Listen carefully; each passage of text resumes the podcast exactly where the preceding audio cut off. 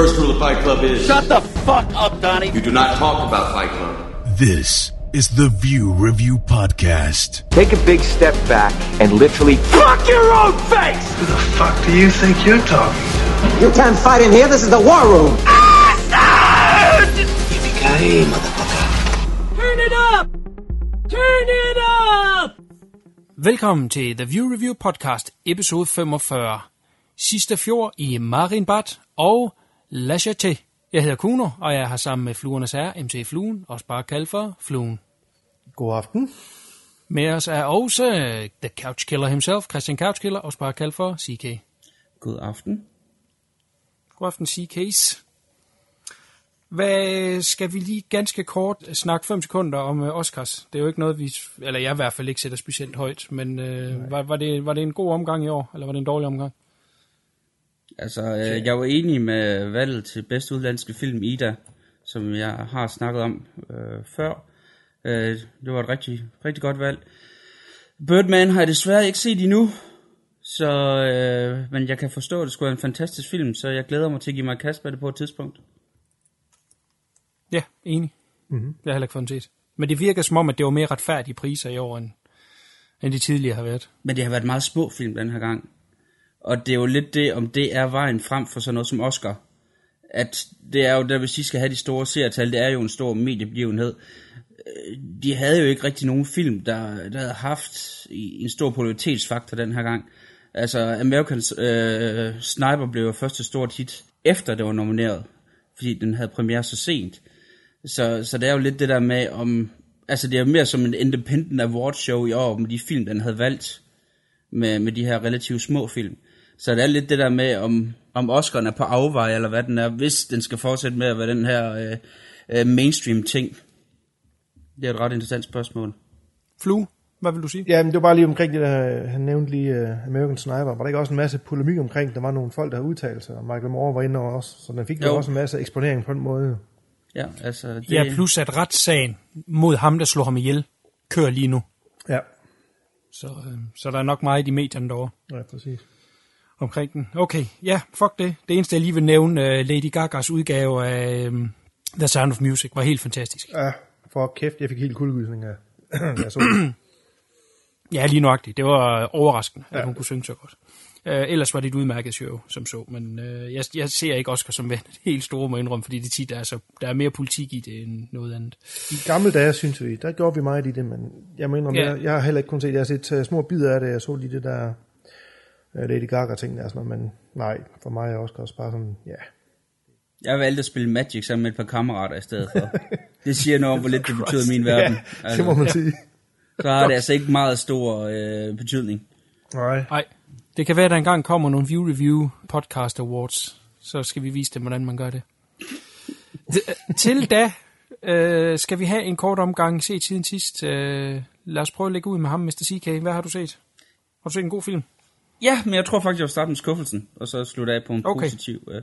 Ja, det lyder også Jeg godt. fik øh, endelig set Woody Allen's To Rome With Love. Og jeg var, jeg, var, jeg var lidt skuffet den her gang. Det er jo hans store øh, kærlighedserklæring øh, til Italien, og især øh, italiensk filmkunst. Altså, den består af de her øh, små vignetter, øh, små historier, som altså man mere eller mindre kan identificere med forskellige øh, instruktører, blandt andet Fellini og Vittorio De Sica med videre.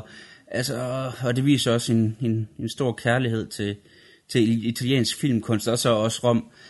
Men jeg synes ikke, historien sad i skabet den her gang. Det var især efter, at, at det var den film, der fulgte efter uh, Midnight in Paris, som jo er absolut fantastisk. Og uh, den nye film, vi ser, uh, Blue Jasmine, som også sad fuldstændig i skabet, så er det her en af hans mindre værker.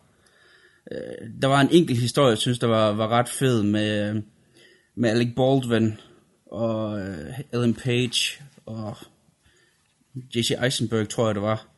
Hvor at, øh, øh, han den så meget Fellini-esk med, at du har den her ældre jeg, øh, Alec Baldwin, som hele tiden kommunikerer det her, øh, den her parforhold blandt to unge mennesker. Den var sgu lidt sjov, ellers så synes jeg, det var langt mellem snapsene her. Den var, jeg var sgu desværre skuffet.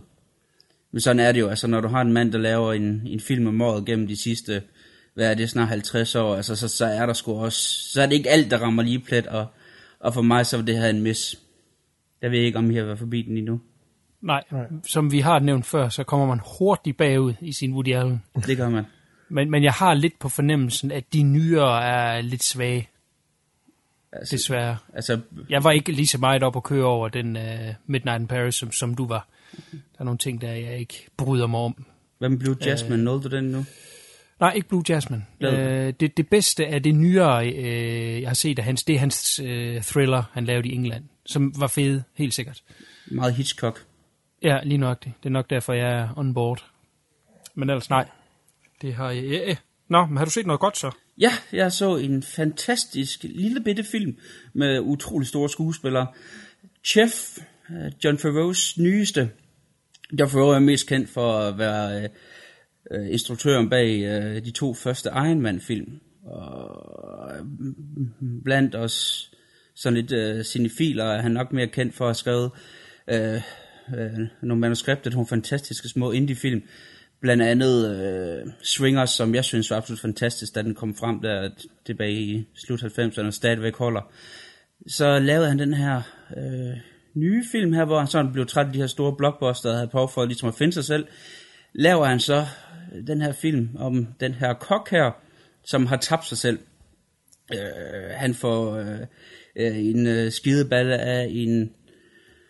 en food critic, der synes, at hans øh, mad nu fuldstændig sutter røv, og ikke er så fantastisk over til at starte med. Han bryder sammen, kommer til at svine ham til, kommer på nettet, og så bliver han tvunget ud på en øh, selvgenopdannelsesrejse sammen med hans bedste venner og hans søn, hvor at, øh, de får fat i en taco-stand, og så kører det ellers hele vejen igennem U S A og stopper i byerne og, og laver mad. Og, og det er så historien, og der får du en utrolig sød øh, lille komedie ud af, hvor du har øh, store stjerner i, i små roller som Dustin Hoffman, Scarlett Johansson og Robert Downey junior Så den er, øh, er fyldt med små cameos af, af ret kendte folk. Sindssygt sød film. Altså det er sådan en, der virkelig varmer hjertet. Man bliver utrolig glad. Man går næsten og nynner bagefter. Altså selv jeg lavede mad bagefter. Og hvis det er en film, der kan få mig til at stå i køkkenet og bruge tid på det, så ved man det godt. Så nice. varm, varm anbefales, hvis man har behov for at, at komme godt i mør af sådan en uh, rockhold, kedelig, uh, overskyet uh, vinterdag her. Nu er jeg sgu det forstået snart forår. Men hvis der kommer en dag til med slud, så er det helt klart en film, der er værd at sætte på. Den er garanteret til at gøre en glad. Så det er fem kokkehuer. Ja, seks kokkehuer. Mm. Det er godt. Oh, og man bliver så sulten af at se den film. Hold da op. Hæft, det lækker mad, han laver. Mm. No. Mm. Sådan er det med mad. Godt, vi siger tak til T V-køkkenet og går over til M C Fluen. har, du, har du fået set noget sjovt, interessant eller noget himmelråbende elendigt? Jeg har da en noget længere liste, men jeg skal prøve at gøre det kort. Jeg har, jeg har faktisk set Birdman, så... Øhm jeg vil lade være med at sige for meget om den, så jeg tror, vi skal tage den, og I to andre har set den, men det er virkelig en, en visuel lækkerbisk, og den går meget hånd i hanke med den her podcast, de havde sidste gang med de her one-take-film. Jeg gør den jo meget i, selvom det selvfølgelig ikke er en one-take, men den skal foregå over de her, ja, det er ikke mange timer, det er, men den, den er lavet ligesom Rope og, og running, hvad hed den sidste, så Running Out of Time, hvad hed den? Ikke running out running time. time. Running Time, ja. Running Out of Time and Hong Kong. Ja, Running Time, det er en anden en, ja. Uh, virkelig fantastisk skuespil fra dem alle sammen. Det er jo sjovt at se uh, Zac Galifianakis, eller ikke det han hedder, den skøre fra de der Hangover-film, ja. uh, i en seriøs rolle. Uh, han er faktisk overhovedet ikke sjov på noget tidspunkt i den her film, uh, så det er jo sådan lidt uh, en ny en ny rolle at se ham i. Uh, jamen det er en det er en god film. Nu har jeg ikke set alle de her Oscar-nominerede som uh, som bedste film, så jeg kan ikke jeg kan ikke uh, sige om det er fortjent, men uh, du har da set uh, Grand Budapest. Ja, det er rigtigt. Det er rigtigt. Det havde jeg. Men jeg tror, jeg tror, vi skal tage den, når I to har set den, så vi lige kan få en lidt mere en dybere snak om den. Jeg synes virkelig, det er en, en fantastisk film. Helt sikkert. Så den lader vi lige dvæle lidt endnu. Øhm, så har jeg været spildt noget Netflix. Jeg blev simpelthen lidt af ham med C K med hans Netflix. Jeg snakker altid. Så, så en, en fin lille dramafilm, der hedder This is England, tror jeg faktisk, den hedder. Øh, om sådan en tolv-årig knæk. Der er nogen af jer set den? Åh oh, ja, det er, øh, det er den første, ikke? Den første... Der kom jo, øh, ja, altså det kom jo også en tv-serie ud af det. Ja, det ved jeg, sådan en mini, jamen den her, den er fra to tusind og seks, tror jeg. Ja, jeg tror jeg det. Jeg ved ikke, hvornår ja. serien er fra. Den er pissefed. Ja, den lille, en dreng øh, på tolv år, der har mistet sin far i, i Falklandskrigen, og øh, han føler sig sådan udenfor, han er sådan lidt uheldig udseende også, og, og så møder han de her skinheads, som så tager ham ind som en, en del af gruppen. Øh, en, en, en fin lille, en lille film, og god drama, og, og den har en, en, en fed slutning, så... Helt sikkert øh, en, der anbefales. Det er en, der hedder Shane Meadows, der har lavet den. Ja. Han har lavet en, der hedder Dead Man's Shoes fra to tusind og fire, som jeg husker den. Som er en okay, nu kan jeg ikke huske, jeg ikke, om vi har snakket om den før. Ja, det er en rigtig god revenge-film. Ja, jeg, jeg var ret vild med den, da jeg så den i sin tid. You cunt! Okay, så er jeg ikke den eneste. Så det giver mening, hvis man har set filmen. Ja, så den, øh, den kan anbefales. Øhm, så var jeg i biffen med ungerne og se Far til fire og Guldgraverne, og det er simpelthen en perfekt eksempel på, hvorfor jeg hader øh, danske film. Det er det værste lort nogensinde. Undgå det, for guds skyld. Så den hopper videre. Så, så var jeg på YouTube og se en dokumentar, der hedder More Brains, A Return to the Living Dead. En, øh, en rigtig fed dokumentarfilm omkring tilblivelsen af Return of the Living Dead.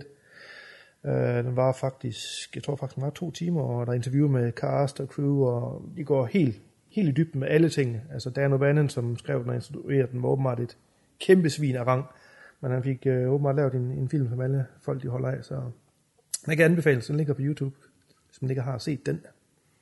Nej. Nej, okay, men uh, look it up. Yes. Øh, så har jeg forbi endnu en dansk en, og det var en, der var på Netflix også, Alle for en. Det er også bare lort, så den hopper vi også bare over. Altså danske film, det, det er... Det eneste gode, det er, det er den, hvor Rodger Hauer har en lille cameo i, ikke? Ja, jo, det er det. det, det ja, jeg ved ikke, men du har ret, det er lort, men det er lort. Rodger Hauer med i den, det skal han jo. Ja, det, det er han. Det er han dog, trods alt. Ikke ret meget, men lidt. Så har jeg forbi noget serieværk. Jeg har slået et lille slag fra Banshee inde på vores Facebook-side. Den er i gang med sæson tre, og jeg synes stadigvæk, den holder. Altså, det er en serie, hvor jeg sætter mig ned, og jeg ved bare, hvad hver afsnit jeg ser, så bliver jeg underholdt, og jeg ved, der er ikke et afsnit af dem, der kommer til at skuffe mig. Så har det ikke været de tre sæsoner indtil videre. Det er en fantastisk serie. Jeg ved ikke, du har kommet i gang med den, C K. Jeg får snart fat i et, øh, hvad hedder det, H B O Nordic abonnement, og så kan jeg komme ombord med den i hvert fald for at se tredje sæson. Ja, den, øh, den holder stilen, den er fuldt knald på, og øh, graciøs vold, og chicks uden tøj, og jamen, altså, Ulrik Thomsen er pisser sig der øh, stadigvæk, så, så det er virkelig en serie, jeg sætter højt. Så er der begyndt en ny serie, øh, Better Call Saul, jeg ved ikke, om Kuhn har været i forbi den i sidste afsnit? Uh, n- nej, nej, overhovedet ikke. Det jeg bare så, det var, at den var kommet, og så tænkte jeg, mm. at vores uh, residential uh, Breaking Bad ekspert, han måtte lige give et besøg, om det var noget, der var værd at, at forfølge. Ja, yeah, den går på Netflix. Den, uh, der kommer et nyt afsnit hver tirsdag. Jeg har lige afrørt noget at se det sidste afsnit her, uh, inden vi gik i gang. Og det er en af de absolut fedeste serier længe. Altså, um, den har intet at gøre med Breaking Bad endnu. Jeg tror på et tidspunkt, der må komme noget crossover, de kan de næsten ikke undgå. Den foregår, jeg tror det er otte år før, at uh, Walter White han kom ind i billedet i, i Breaking Bad, hvor man ser, så det hedder han, uh, Saul Goodmans karakter, som så hedder Jimmy McGills, rigtigt, hvor han uh, starter som advokat i, i luset lille um, baglokale i en skønhedssalon, man har sit kontor og en sofa, og han har ingen klient, og han får håndører for de sager, han laver. Virkelig, han kæmper, han kæmper, han kæmper, men han er skide dygtig. Man kan se, at han virkelig kan sit kram, og så, så følger man så ham. Nu er det kun fire afsnit, der har været indtil videre, men den er altså virkelig hugt på. Virkelig hugt. Uh, jeg kan ikke huske, hvad han hedder. Odenkirk. Uh, hovedrollen ja. her. Er det ikke Bob ja, Odenkirk? Bob Odenkirk. Jo. Har jo altså virkelig karisma i den rolle, og han har den her fede, raspede stemme. Han, han passer perfekt i den her sådan, low-life uh, advokat. Altså den er virkelig, virkelig, virkelig fed. Den får min uh, fulde seal of approval, så den kan I godt gå i gang med. De to første afsnit, synes jeg var fantastiske. Uh, mm. De sad lige i skabet. Jeg må indrømme, uh, allerførste afsnit, det starter med en flash forward, uh, kan vi også godt kalde det. Nu har jeg ikke set Breaking mm. Bad på de to første afsnit, det havde jeg ikke noget imod. Det synes jeg var okay, men det fanger bare ikke så meget. Og uh, der må indrømme, jeg var lidt fanget, men da det så først kom i gang, så synes jeg, det var fantastisk. Altså, uh, da Hook, den der retssag, han har, det er en, der fanger en med mm. det samme. Altså, virkelig karakteren blev beskrevet ned. Lige præcis. Og øh, episode to øh, fortsætter øh, ja, i, i samme tur med virkelig at få stadfæstet den her karakter for os, som ikke kender ham fra, øh, for Breaking ja. Bad, og det fungerede også rigtig godt. Jeg må så indrømme, at øh, episode tre, der stod jeg øh, jeg håber, jeg kommer igen. Jeg øh, skal lige tage dem sammen, og så øh, få startet på det igen. Øh, den starter øh, med et, øh, et form for flashback, jeg ikke lige forstod til at starte med. Det gik, altså, det, der gik øh, to-tre minutter, inden, inden jeg ligesom så, at ah, okay, du er tilbage i tiden.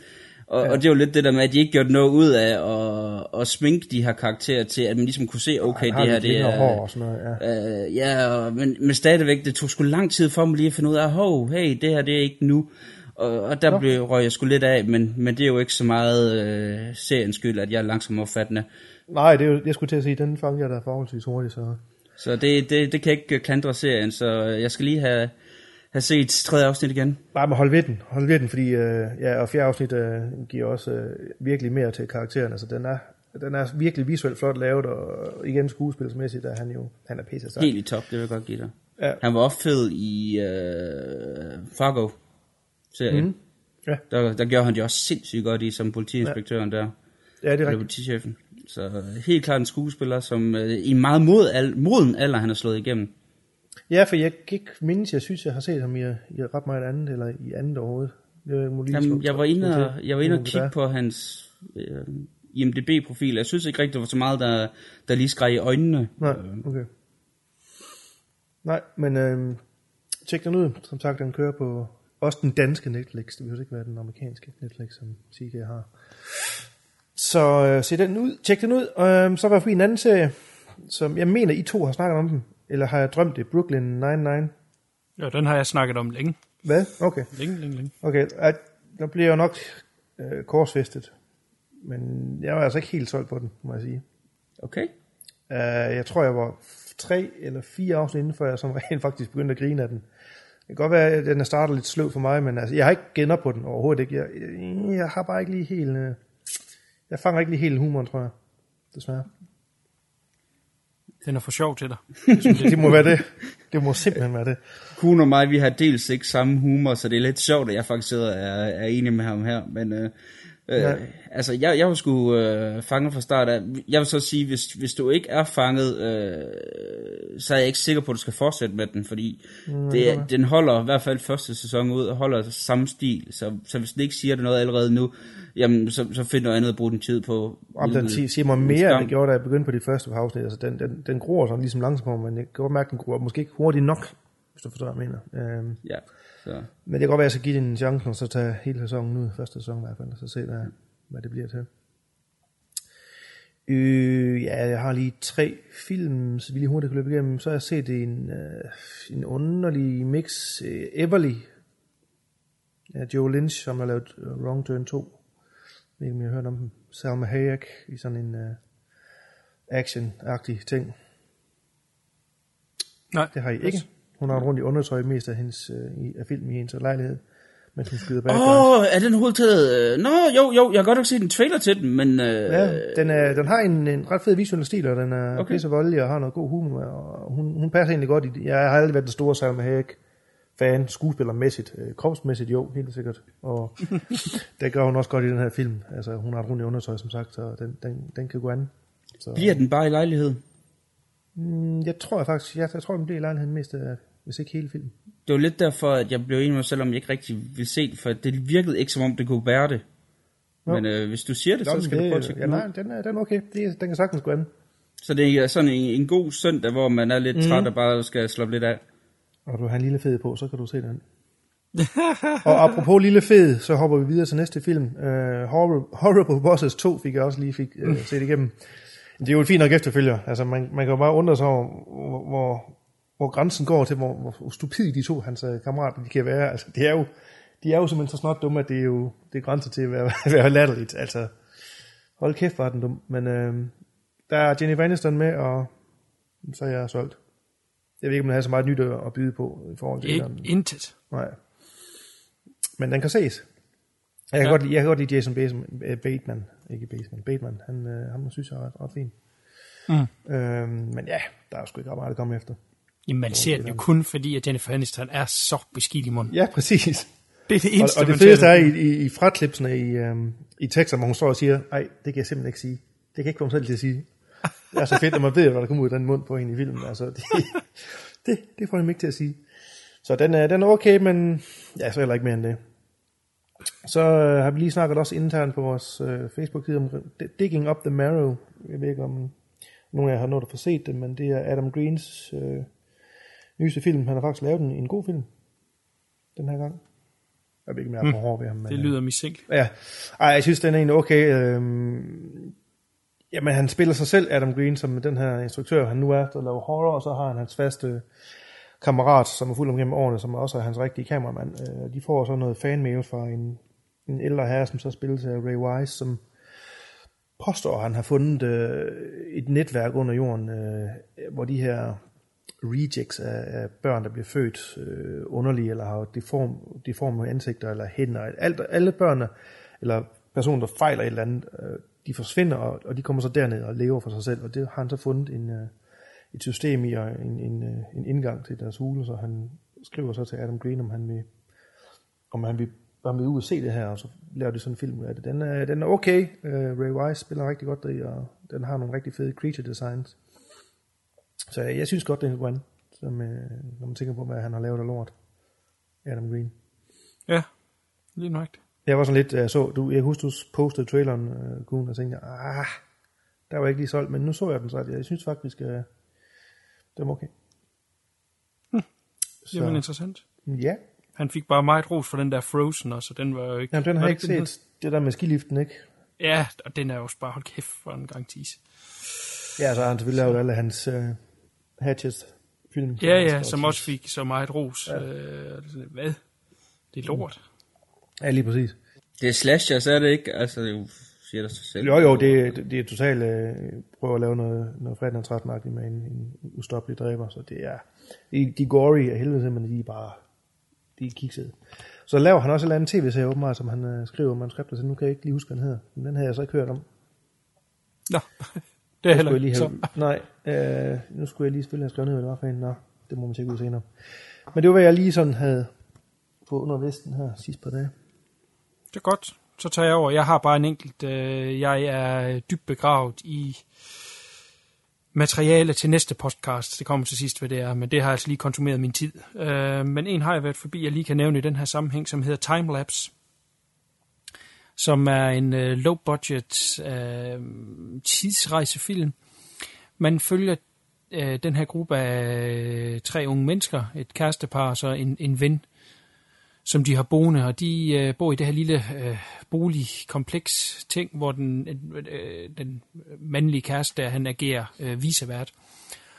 Og det viser sig så, at manden, der bor over for dem, han er kommet bagud i huslejen, og så skal han så over og Øh, lige indkræve det, og øh, kommer så også ind i den her lejlighed og finder så, at den egentlig står tom. Det eneste der er, der er et kæmpe, kæmpe maskine, som han ikke ved hvad er, som står inde i stuen, og det viser sig så at være et kamera.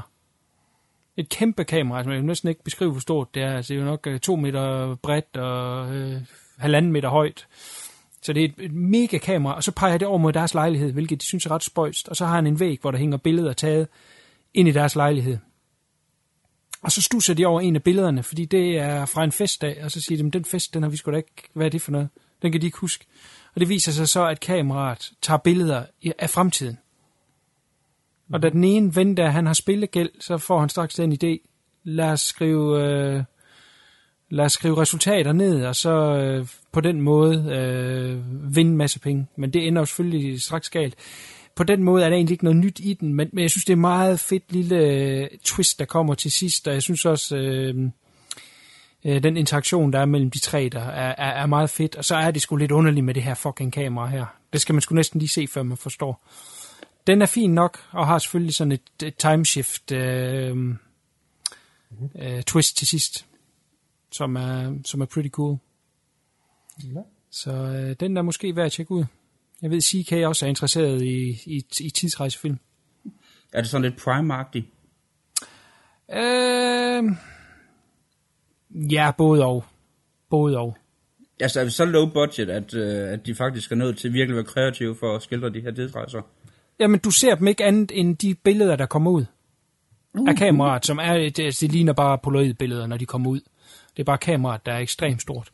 Så, der, så det, der er ikke noget med, at man hopper i tid. Det er simpelthen bare, at man får et billede. Ikke? Og så på det billede, der kan, man, der kan man stå over i lejligheden og have brækket næse med blod ned. Og jeg tænker, fuck, hvad sker der? Hvordan kan jeg nå til det punkt? Ikke? Og så prøver de jo så at undgå det, men altså af mystiske årsager, så undgår de det jo egentlig aldrig. De begynder så at få tolk på de her billeder. Øh, Karsten, der han er maler øh, og, og har ramt en, ja, det hedder så ikke en skriveblokade, en malerblokade. Han kan ikke rigtig komme videre med hans malerier, men lige pludselig så begynder han at se i de her billeder, at han begynder at male noget. Og hvad sætter det i gang? Og så begynder han at, at tolke på det. Okay, det lyder som en tidsfilm, jeg godt kan kaste mig over, uden jeg bliver øh, arg på forhånd. Det tror jeg også. Uh, den, øh, den ryger jeg på listen. Jeg kan se, at det er hende, Danielle Panabaker er med. Hun er der også en hottie. Så hurtigt jeg visker, er hun ikke det? Hvad er hun ellers kendt fra? Ja, hun er med i, hun er med i fredag den trettende i remaken. Nå, jamen, den har jeg blokket for min hukommelse.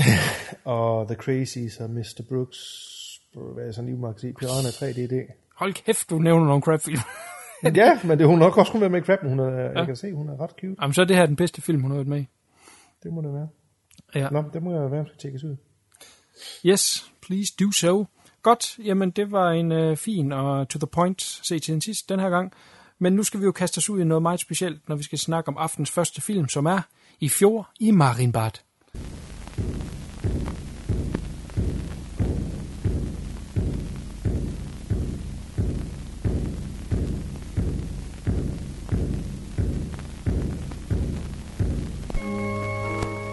Un grand palace international, immense, baroque, au décor fastueux mais glacé.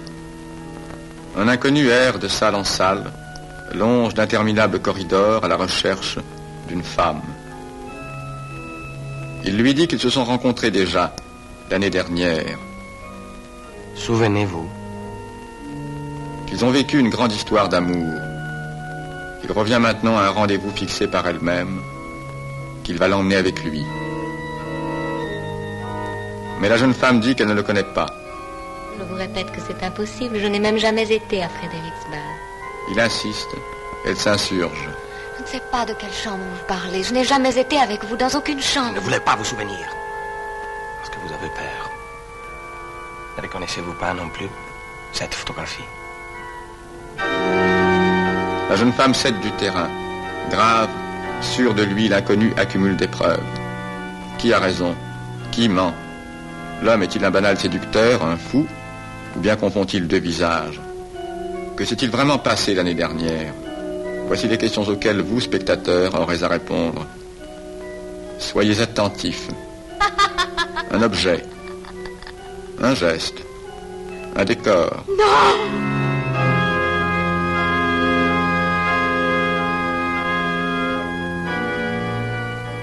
Alain Resnais, dont les films Nuit et brouillard et Hiroshima mon amour ont bouleversé les conceptions de l'art cinématographique, et Alain Robbe-Grillet, un des plus célèbres représentants du nouveau roman, ont conçu et réalisé l'année dernière à Marienbad l'œuvre la plus insolite et la plus nouvelle de l'année.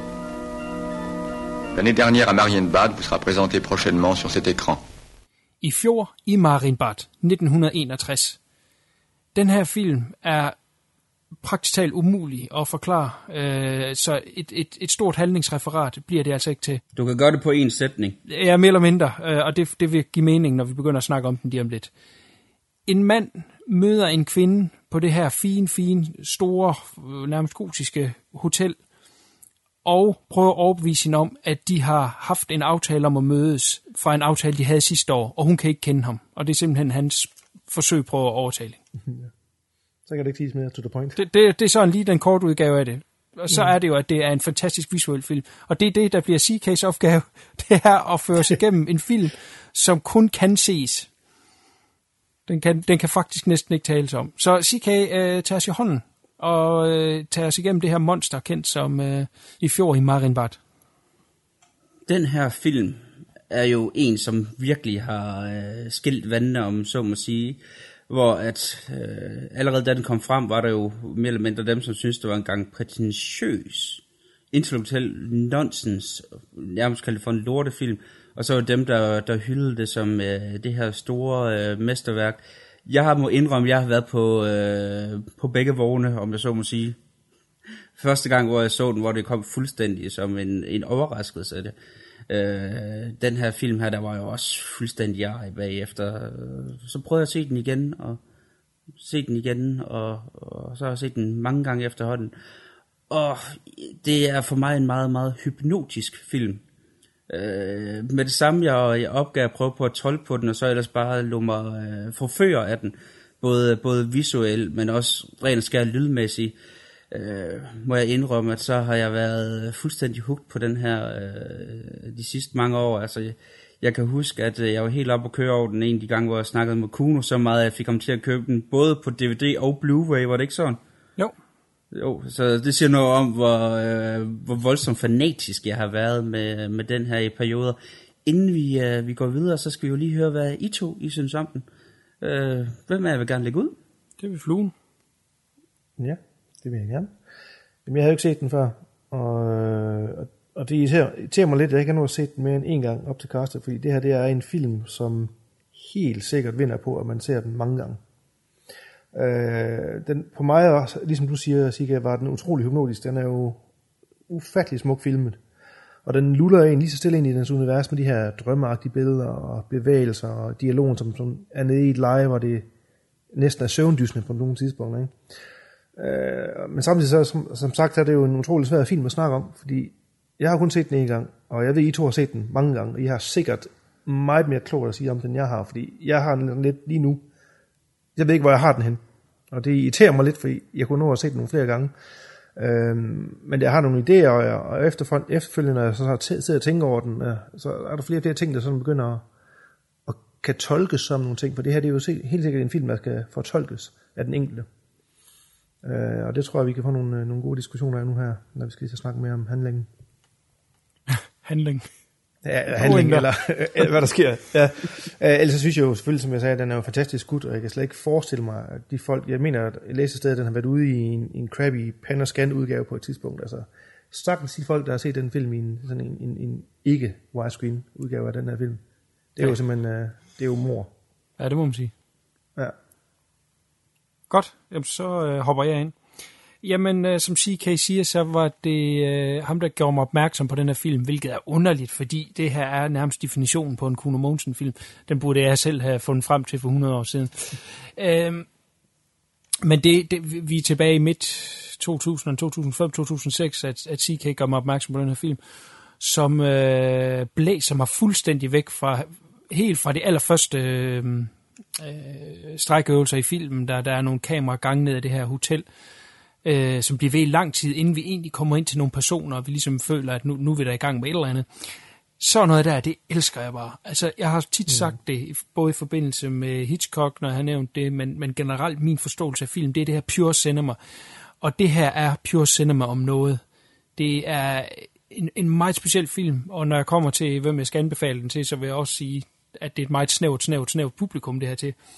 Men for dem, som virkelig, virkelig, virkelig elsker den visuelle film, der er det her øh, nærmest the pinnacle.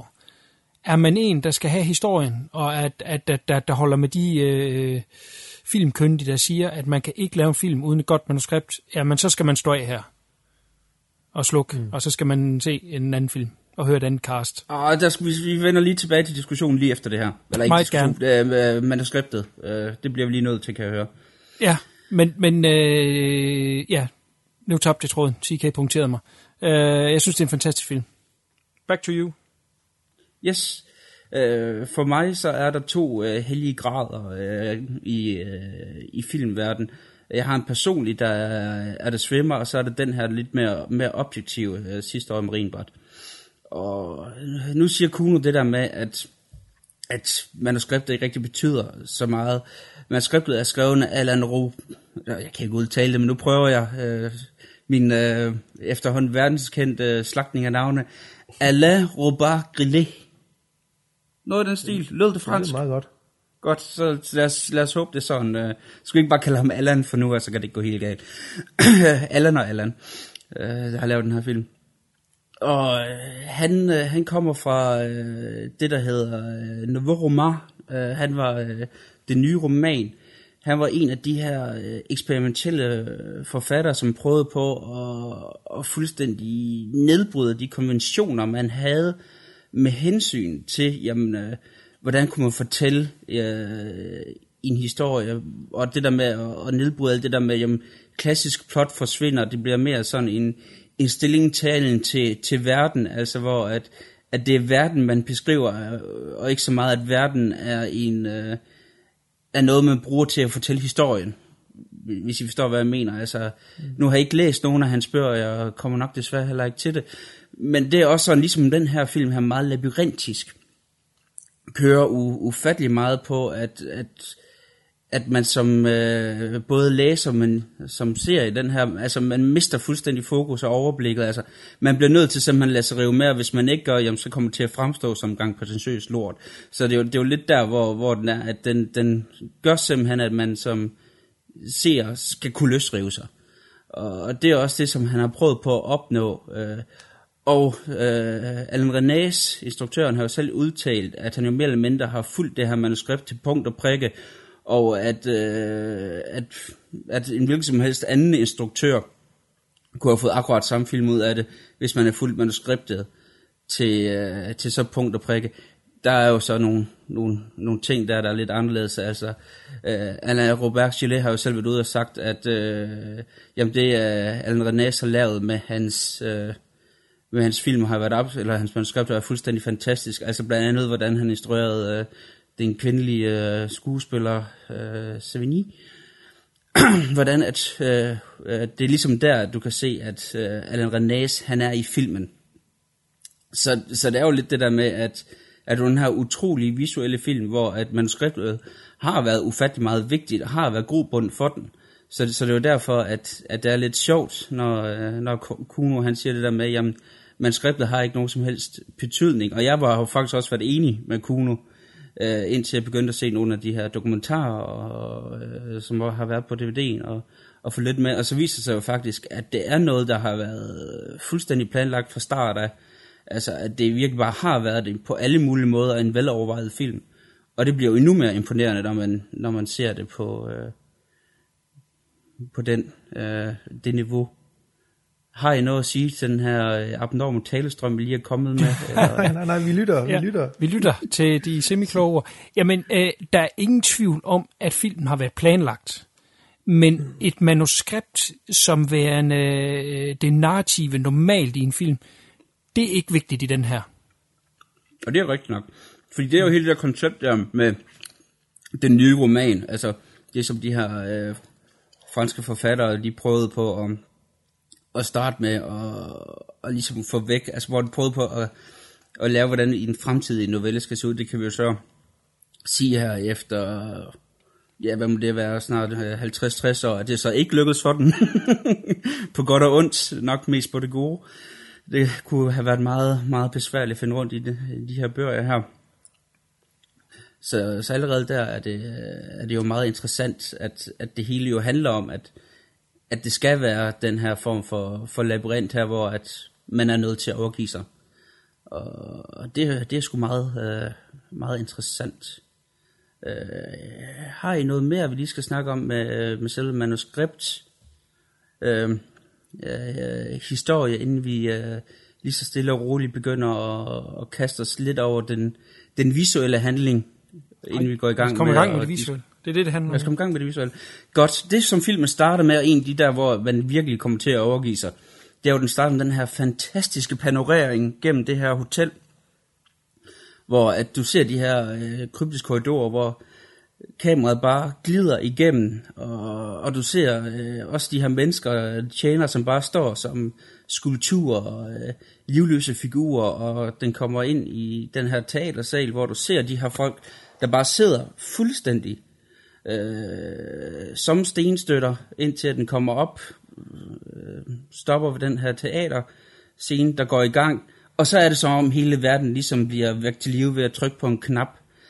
Og det er jo noget, som hvor at man øh, altså med det samme, der først begynder at komme bevægelse i, øh, i, i billedet. Altså der må jeg jo indrømme, jeg var jo næsten ved at springe op i stolen. Altså det er jo ligesom, øh, når det bliver affudt en... Øh, affudt... afskudt en, en pistol i en, i en actionfilm. Altså man kom sådan helt, wow, hold da kæft, det er næsten for action-packed det her. Mm. Øh, der ved jeg ikke, om det er nogen af jer, I har det på, I har det på samme måde, når I, I, I ser den her. Så der, man bliver sådan helt, åh, oh, hey, der sker sgu noget nu, men når sådan helt at falde hen. Ja, for man bliver, man bliver lullet ind i den her samme fortællerstemme, der fortæller de samme og samme ting. Og det, hvad, hvad, hvad var det, fem minutter eller sådan noget? Er det overdrevet? Nej, det er noget... Jeg tror faktisk, det er fem minutter, ja. Det føles øh, sådan. Og det er meget, meget flot, øh, jeg vil ikke kalde det gotisk, men så meget renaissanceagtige øh, nærmere øh, udskæringer af dørene og små figurer og de her små tegninger af, ja, med, med alle mulige små finurligheder og store, tunge tæpper og store vinduer, og så kommer man hen til den her sal, hvor, hvor du, som du siger, det her teaterstykke er i gang, og så, så bliver man vækket til live der. Øh, det giver dig ret i. Det var sådan lige, wow, hvad skete der der? Fordi man netop bliver lullet ind i den her søvndysende, blide bevægelser og monotom stemmeleje, der er. Øh, jeg synes, det er virkelig effektivt. Ja, enig. Altså det er, jeg kommer til at tænke lidt på uh, Triers uh, Europa, som starter med den her hypnose-nedtælling, for man kommer ned i filmens stade, som den ligesom skal være i. Jeg har det på samme måde med den her, at man videokamera turer rundt i starten i, i hotellet, hvor der ingen mennesker er. Det er ren location-skud. Øh, på den måde kommer ind i, hvad er det, vi skal være de næste femogfirs minutter, når, når filmen rigtig begynder. Det er det tempo, vi er nede i. Det er det, det, er det univers, vi er inde i. Øh, og, og hvad skal man sige? Filmens sprog. Det er pissefedt lavet. Hmm. Ja, også øh, for at gribe Kunos øh, tidens sprog, eller filmens sprog, undskyld, filmens sprog, som jeg jo så også vil sige tidens sprog. Altså, ja. Nu øh, havde vi sidste gang, hvor vi, øh, hvor vi snakkede sådan meget om øh, fortaltid, altså hvor du havde de her to one-take-film, som, som foregik inden for samme narrativ tid, altså mm. hvor at, øh, du mere eller mindre kunne have en minuttal på, øh, at det skete sådan real-time, hvor at her der har det jo en helt anden form for, for leg med tiden. Brug af tiden er nok bedre ord, hvor at det der med, at du kan for eksempel have en scene, hvor øh, du har øh, kvinden, øh, de har jo ikke noget navn, øh, personerne, hvor at, øh, at kvinden, hun kan stå i en, i en scene, hvor hun har sort kjole på, og så lige pludselig, så står hun i en, øh, i en hvid kjole, altså det med at vise, jamen, tiden er gået, hvor er vi hen, er vi i fortiden, er vi i nutid, er vi måske i fremtiden? Altså, man, man, man ved aldrig helt, hvor du er henne i den her diskussion, der er mellem mand og kvinde, om hvor manden prøver på at blive med at fortælle, jamen, øh, vi har mødt hinanden før, man ved ikke, om det er noget, han har prøvet at gøre ufattelig mange år i streg, eller, eller hvad det er. Altså, mm. du har det der med, at tiden bliver ligesom opløst. At du, du er i det, overhovedet. Ja, altså et tidsvakuum, som du også har med de her stenstøtter her, altså... Tiden ophører jo, altså det er jo, det er jo det, jeg synes, der er fuldstændig fantastisk ved den her film. Det lykkedes den faktisk at få tiden til at ophøre som et form for fortællende instrument. Og det, det må jeg sige, det er, det er sgu nok den eneste film, jeg har oplevet, der i den grad lykkedes øh, for mig personligt. Der ved jeg ikke, hvordan I har det der. Jamen helt enig, og det er gennemgående med, øh, igennem den visuelle side, det er også, øh, hvor er vi? Forstået på den måde, at man kan lave et ligesom etableringsskud, at de står på en terrasse, sådan en forhøjet terrasse, og der er en have ude bagved, der er den her have, hvor der også er øh, labyrinter af, af hække. Øh, og, og så går vi ind i nærbilleder af manden, så siger han et eller andet, ikke? Og så kan vi stadigvæk se, at der er haven bagved ham. Men når vi så klipper til modskuddet, hvor vi skal se kvinden, han står og snakker med, så selvom at det er i, i det fokus, altså det ikke er i fokus baggrunden, så kan det være, at hendes baggrund er anderledes. At det er, er, er vand, der er bagved. På den måde, så klipper det frem og tilbage, så at selvom at det er den samme scene, det er en dialog, de har kørende, så kan vi skifte location.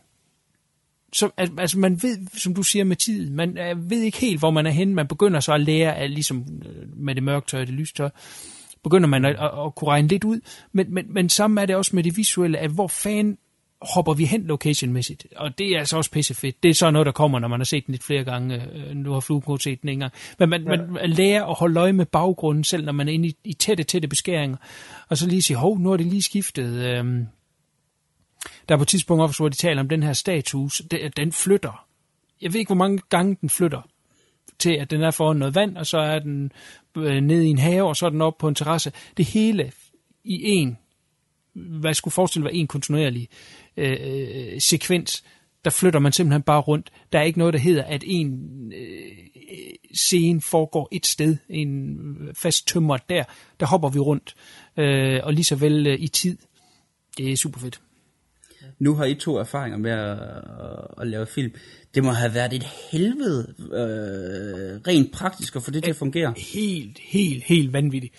Det har været... Øh, det er også derfor, jeg siger det her med manuskript, det ikke er så vigtigt. Det kan godt være, der har været et manuskript på x antal sider, øh, som beskriver øh, location og dialogen. Men så laver man jo også det, der hedder et øh, skydemanuskript og et klipmanuskript. Altså simpelthen, hvad er det, vi skal skyde, og hvordan er det, vi skal klippe det. De må have været øh, syv hundrede gange større end, end, end det skrevne manuskript. Det er helt vanvittigt. Alain Robbe-Grillet har udtalt øh, selv i, i nogle af de dokumentarer, jeg har set om det, at han faktisk med at lavede storyboard, da han skrev den. Mm. Så at øh, Alain Resnais, at, at han med at selv havde klippet, hvordan at Alain Resnais, han skulle øh, gøre det i klipperummet. Så, så det er faktisk det plan, øh, manuskriptet har været på. Altså det har været helt de der detaljer der.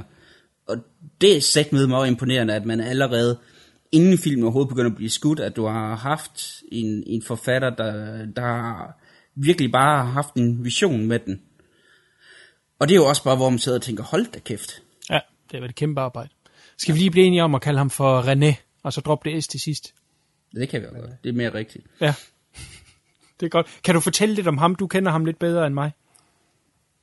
Jamen, han startede som øh, dokumentarskaber, øh, hvor han lavede rigtig, rigtig mange dokumentarer.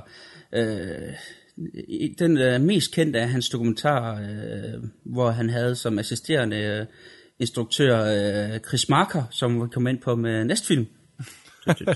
Tyrants! øh, hvor at, øh, da han så begyndte at komme film, var han med i, øh, i den del af den franske nybølge, der hed Left Bank, altså hvor øh, at det bestod af sådan lidt ældre instruktører, der havde mere erfaring og ikke var øh, lige så vanvittige filmopsatte som de her øh, unge gutter fra Cashier øh, du Cinema, altså hvor øh, Truffaut og Godard og hvad de hedder alle sammen, der var jo en kæmpe stor håndfuld af rigtig gode filmskaber, øh, hvor at, ja, han sammen med Chris Marker og øh, Jacques Dumet og Agne Varda, som også er nogle rigtig fede instruktører, øh, de var i den her sådan lidt Left Bank, altså det var sådan en form for bohemaer, som også kæmpede meget med, ligesom de andre nye bølger, med at, at forandre filmens sprog til noget andet end det, som de øh, så som øh, alt for formularisk og decideret småborgerligt og kedeligt. Men for at vende tilbage til dokumentarfilmen, som jeg kom på fuldstændig sidespor, ligesom jeg plejer jo, ja. Nat og Tåge. Kuno, han snakkede øh, sidste gang om Memory of the Camps, hvor at, øh, som værende den her helt store holocaustfilm, tilbage i nitten seksoghalvtreds, Nat og Tåge, der var den jo øh, holocaustfilmen, og, har, og var de rigtig mange år indtil Shoah kom i, i firserne. Og den tog jeg også, og vi brugte øh, dokumentarbilleder øh, øh, og dokumentarfilm, hvor du ser de her øh, mennesker her. Det er en af de barskeste oplevelser, jeg øh, nogensinde har haft. Faktisk været så barsk, at jeg har fortrængt store dele af, af billederne fra den her dokumentar her, fordi det, det er virkelig horribelt. Altså, jeg har, har bare sådan... En, en følelse, at stadigvæk der var, hvor at man nåede så langt væk, at man begyndte at have koncentrationslejre-jokes, hvor at jeg begynder sådan at, at, at zoome ud, når folk siger det, og måske bliver lidt irritabel og arg, efter at have set den her. Altså det er en, en vigtig, vigtig film, øh, som alle skal se. Øh, øh, lidt af, som Kuno har det med Memory of the Camp, sådan har jeg det med Nat og Tåge. Altså det er en film, jeg har haft under huden i snart ti år, og den er...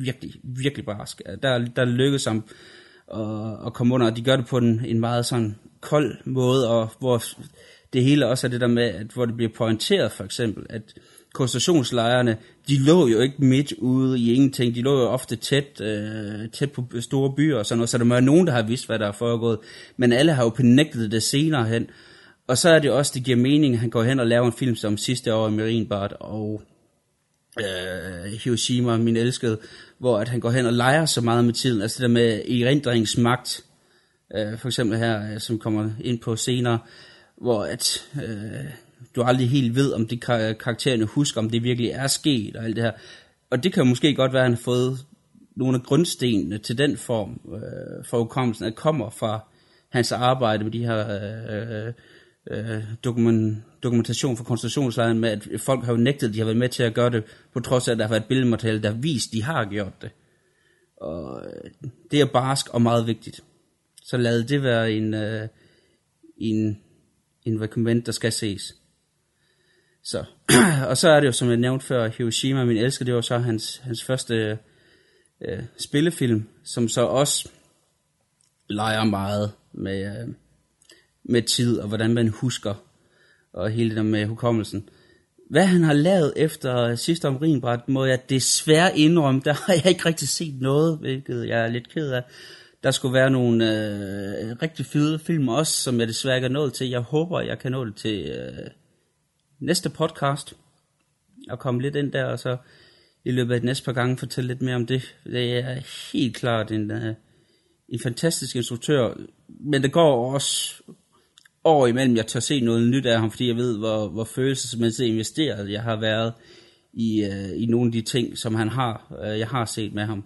Så det er sådan et, hvor at, øh, jeg, forbe- jeg, altså jeg forbereder mig altid at skulle ud i en øh, ti-runders boksekamp med Mike Tyson, inden jeg går i kast med en af hans film. Det er sådan, jeg har det med ham. Godt. Det var voldsomt. Ja, det må man sige. Altså, jeg kan godt høre, det er en instruktør, jeg, jeg sætter højt, på trods af, at jeg kun har set øh, de her øh, tre, fire, fem ting med ham. Så, ja. Fordi han er virkelig øh, for mig derude, hvor at det batter. Så. Ja. Lad os gå videre lidt med uh, tråd af noget af det, jeg har sagt, den der lange, lange monolog, jeg havde. Voice-overen, øh, den fortæller øh, stemme, du har, hvor du har manden, der hele tiden prøver på at overbevise kvinden om, jamen de har mødt øh, hinanden. Hvad synes I om den? Lad os starte med, med fluen, dit førstehåndsindtryk af, af fortællerstemmen. Hvad, hvad synes du om den? Øh, er det en virkemiddel, der fungerer? Hvad måske har formålet været med fortællerstemmen? Jamen det ved jeg så ikke så meget med formålet. Øh, som sagt, jeg har stadig, jeg processer den stadigvæk inde i mit hoved.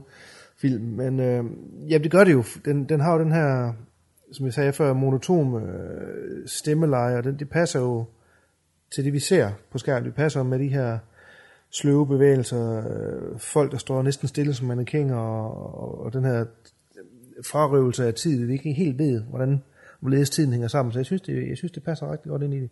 Formålet, jamen, det, jeg tror lige, vi venter til nogle af de her fortolkninger, som vi kan prøve at snakke om. Yes. Yes. Øh, hvad med dig, Kuno? Hvad har du set til den? Jamen, det er meget lige noget, jeg sagde tidligere, nemlig den her øh, øh, hypnotiserende stemme, som, som jo nærmest snakker lige så langsomt, som kameraet bevæger sig.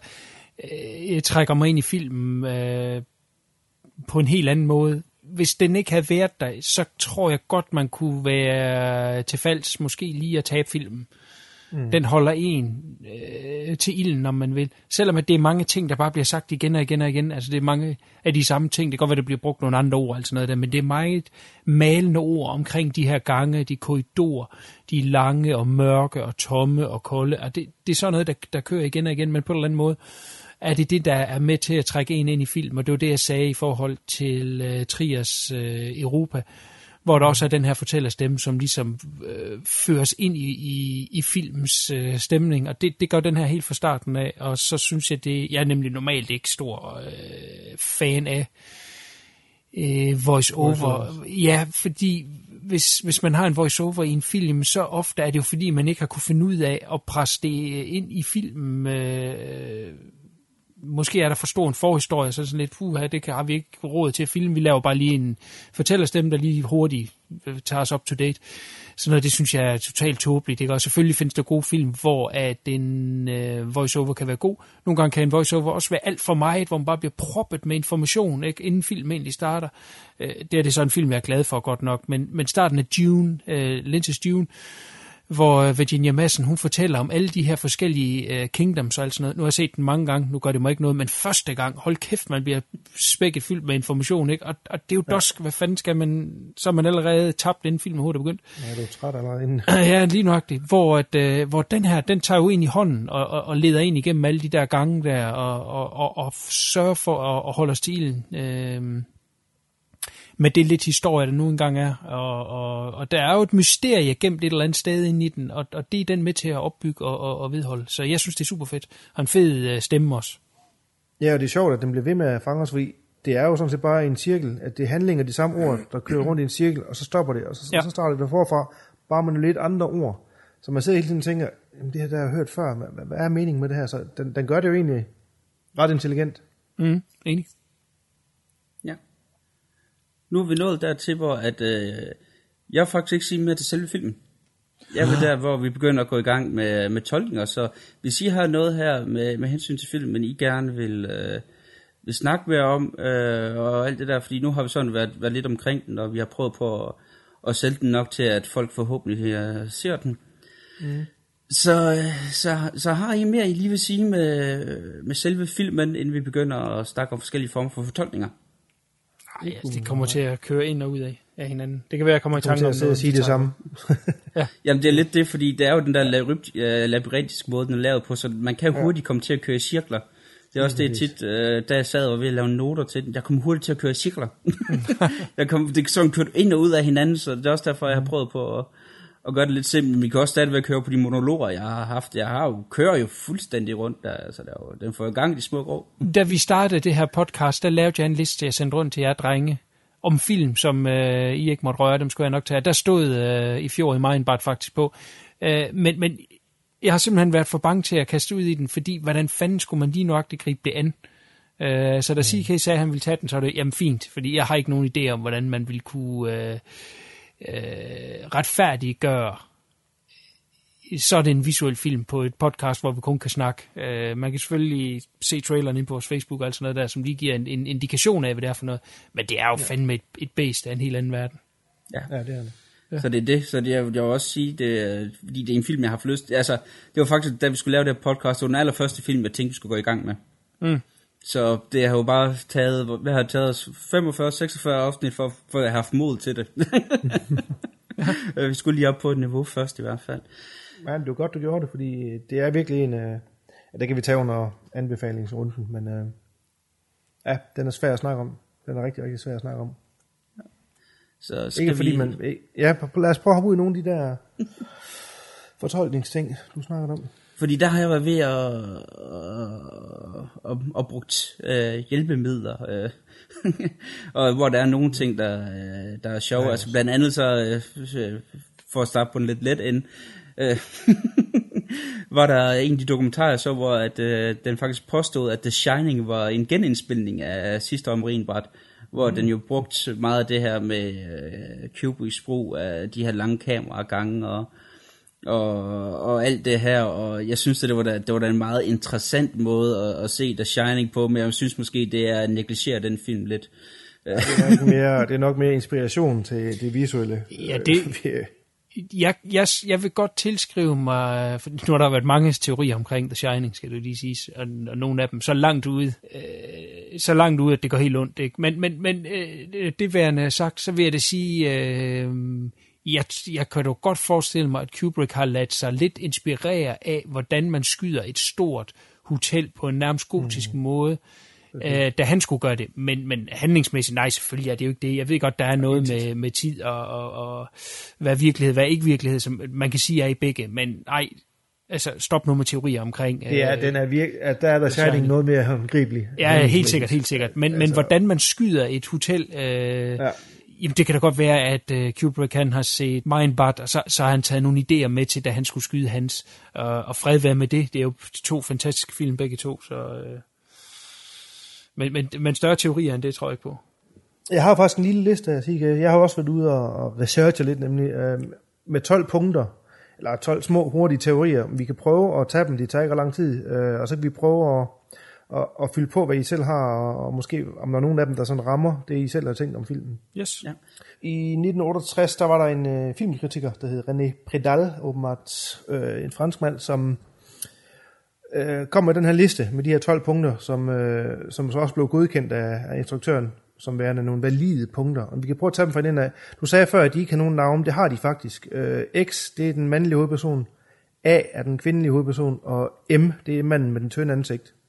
Ja, det er jo noget, der kommer på senere for at kan, for at kan spille ja, det med. Men, altså. men det er det, det, det de står listet som. Øhm, så, øh, M, skal jeg lige sige, samme mand med det tynde ansigt, det kan så åbenbart i det her tilfælde være øh, kvindens mand eller elsker, eller i hvert fald en, der har autoritet over hende. Øh, vi kan prøve at tage den første, øh, som lyder på, at X, altså den mandlige hovedperson, han kommer fra et parallelt univers, hvor hans version af virkeligheden er rigtig. Og hans forsøg på at få kvinden væk fra hotellet, det er dømt til at fejle, fordi han, han ikke rigtig er der. Kun A og M kan se ham. Giver det nogen mening? Ja. Ja.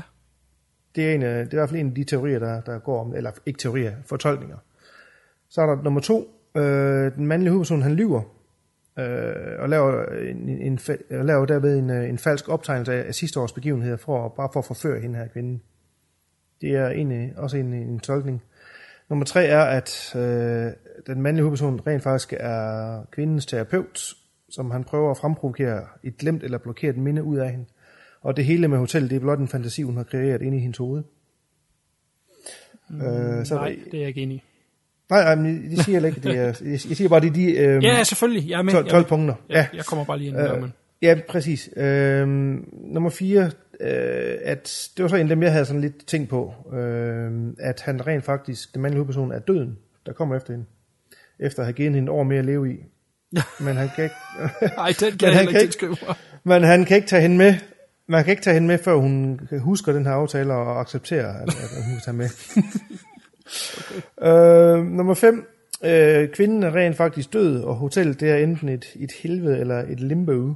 Og manden med det tynde ansigt, han er en slags djævel, og, og som mandlig hovedperson, han prøver at bringe hende tilbage til de levendes verden. Der er meget med liv og død og helvede i de her. Men ikke smitter, så er det nogen, der, der er godtaget af instruktøren som uh, valide fortolkninger. Lad os lige tage dem hurtigt igen. Uh, sekseren, det, den er den interessant. Det hele er det resultat af en fejlet tidsrejse-eksperiment, hvor X og A og alle andre gæster, de er fanget i et uendeligt loop, og det er så kun ham, manden med det tynde ansigt, der ved det her. Og de er alle sammen dømt til at være fanget i den her situation for evigt. Øh, nummer syv på listen er, at manden med det tynde ansigt, han har opfundet en maskine, som kan lave fuldstændig realistisk virtual reality-verden, hvor, ham, hvor ham selv og X og alle andre personer, de så er falske. Og maskinen, den looper så, og så oplever øh, den mandlige hovedperson de samme ting igen og igen. At vi, de kommer længere og længere ud. Ja. Øh, nummer otte. Øh, at vi rent faktisk bare ser resten af det drama, der udspiller sig i det her hotelteaterstykke. Øh, at øh, kvinden bare forestiller sig, hun sidder og forestiller sig at være sig selv i, som hovedperson i det her øh, stykke, ud af ren kedsomhed. Mm. Ja. Nummer ni. Øh, at hotellet, det rent faktisk er et sindssygt hospital, og øh, alle gæsterne, de er indlagte patienter. Og at hun lider af skizofreni, og at han bare er en fantasifigur i hendes hoved. Og så er M, altså manden med det tynde ansigt, hendes doktor. Og igen det der med, at han har autoritet over hende. Nummer ti, vi er snart igennem. Øh, manden med det tynde ansigt er en videnskabsmand, der har, der har befolket hotellet med levende mannekinger. Og øh, vores mandlige hovedperson, han er blot et offer for et underligt eksperiment. Ja, de, de går all out her. Nummer elleve og anden sidste, øh, at der rent faktisk ikke sker noget underligt overhovedet på det her hotel. Det er bare en banal historie, hvor manden prøver at få A til at huske deres affære året før, som hun fint kan huske, selvom hun benægter det. Og alt det underlige, der sker undervejs, det er bare et bevidst forsøg på at kaste os, os seere ud af kurs. Og så den sidste på den liste, som øh, man kan finde online, det er, at øh, manden rent faktisk aldrig har mødt kvinden, men han har drømt om hende, og han er overbevist om, at de har haft en affære året før. Øhm, ja, det var sådan lige hurtigt gennemløb af de her sådan, uh, og der, det, materiale, det er ret sjovt, det materiale jeg har set, der, der har så været mange andre forskellige uh, mm. tolkninger, blandt andet en, hvor at, uh, det skal forestille, at uh, det er en film om filmen, altså hvor at manden, ja. Han er den eneste, der ved, at det her det er en film, og hvor han så prøver på, hvad den her, uh, prøver på at bryde ud af, af filmens verden. Og hvor at måden han kan det, jamen det er ved at få hende til at forelske sig i ham. Så det hele, det hele handler om, det er at se, hvordan han prøver på at, at flygte for filmen, og det er så det, der lykkes for den øh, til sidst for eksempel. Er det ikke, øh, er det ikke en anden, så? Det er, at det skulle være en forløber for, at den handler om øh, den her kvinde, der skal øh, indse, at hun blev voldtaget. at det simpelthen er en, en feministisk tolkning, øh, øh, ja, der blev på det øh, D V D-materiale, hvor det simpelthen er, at nogle feminister, der sagt, at det, og det bliver også antydet, at der måske har været en form for fysikalitet, hun ikke har ønsket i, i selve filmen, at det er det, filmen faktisk handler om, at det der med, at øh, hun ikke tør indrømme, og hele filmen handler om, at hun skal se i øjnene med, hvad der er, der, hun er blevet udsat for, og, og, mm. og så selv tage affære. Ja, der, der er rigtig mange. Der er mange visord imellem, ja. Eller, jeg må ja. godt se, at kæft, der var også noget, der var så langt ude. Sica, ja, umiddelbart din mavefornemmelse, hvad, hvad er det, hvis du skulle give en, som du er størst tilhænger af? Jeg ved ikke, om jeg er størst tilhænger, men jeg blev, øh, jeg blev fascineret af, af den teori om, at det hele handler om, at øh, kvinden skal indse, at der er sket noget, noget frygteligt overfor hende. Jeg tror ikke, det er den, der er mening overhovedet, men det er den, der har fascineret mig mest. Øh, her, da jeg sad og så den i, igennem lige inden vi skulle i gang med podcastet, prøvede jeg på at, at se filmen ud over det perspektiv. Jeg synes ikke, det, øh, den lever fuldt og helt op til det, men det, øh, det er en, en tolkning, jeg er fascineret af i hvert fald. Øh, det, er ikke, det er ikke for mig det er den rigtige tolkning. Det er måske nok det mere banale med, at det er bare noget, de forestiller sig, øh, altså, ja, mens han prøver på at over, overtale hende. Det, det tror jeg måske mest, det er ja, det, jeg hælder til. Men var... jeg, jeg foretrækker den anden. Og så kan jeg også rigtig godt lide den der med, at det hele skal forestille at, at være en mand, der prøver på at, at flygte fra film. Altså, hvor det bliver sådan en hel metakonstruktion. Det er nok ikke noget, der, der helt passer, men det er det, der fascinerer mig mest. Ja. Yeah. Altså, mi, jeg ved ikke, jeg, i syvende sidst, til syvende sidst, der tror jeg ikke, at der er noget, der er rigtigt eller forkert, som så man kan sige, noget er mere obskurt end anden, så man kan sige, hvor fanden har de lige nok de hentet den teori fra? Den mm. jeg umiddelbart bedst føler mig hjemme i, når jeg ser, at altså, jeg synes, der passer på flest points, og man kan sige, ligesom også er i, i filmens øh, ånd, øh, er, at øh, de to, de har mødt hinanden sidste år, og øh, haft et eller andet form for affære, om det bare er, at de har mødtes, eller om der rent faktisk er sket mere end det. Øh, og så er der den her mand med det smalle ansigt, øh, værende hendes mand, som øh, har dræbt dem begge to. Enten dræbt dem begge to, og så er det så på en eller anden måde, jeg ved ikke om sådan noget, noget, noget, noget ja, poetisk i, at så mødes de igen, nu som spøgelser, året efter, på det samme hotel, og så er uansagelig årsager, kan hun ikke huske ham. Eller også så er det kun ham, der er død, og så dør hun i, i året efter. Øh, og på den måde får de hinanden og kan gå ud af hotellet sammen til sidst. Øh, det, det, det er nok der, jeg umiddelbart er. Øh, og, og på den måde, så smelter verdenerne sammen, øh, og, og, og derfor er der ikke noget tid. Men spørgsmålet er, om de begge to er spøgelser på samme tid, eller ikke er. Men, men det, der lige skal siges med den her film, er jo, den, hvis man først har grebet fat i en teori, så på et tidspunkt kommer der noget, hvor den ikke passer. Der er et mm. spil i filmen, som øh, manden, han introducerer, øh, altså manden, ham med det smalle ansigt, som jeg kalder for, for kvindens mand, øh, han begynder det her øh, spil, som han spiller med mange af gæsterne på hotellet, øh, øh, som han ikke kan tabe. Og, og, og så siger de, så er det jo ikke et spil. Jo, fordi jeg, jeg, jeg kan godt tabe, men jeg vinder bare altid.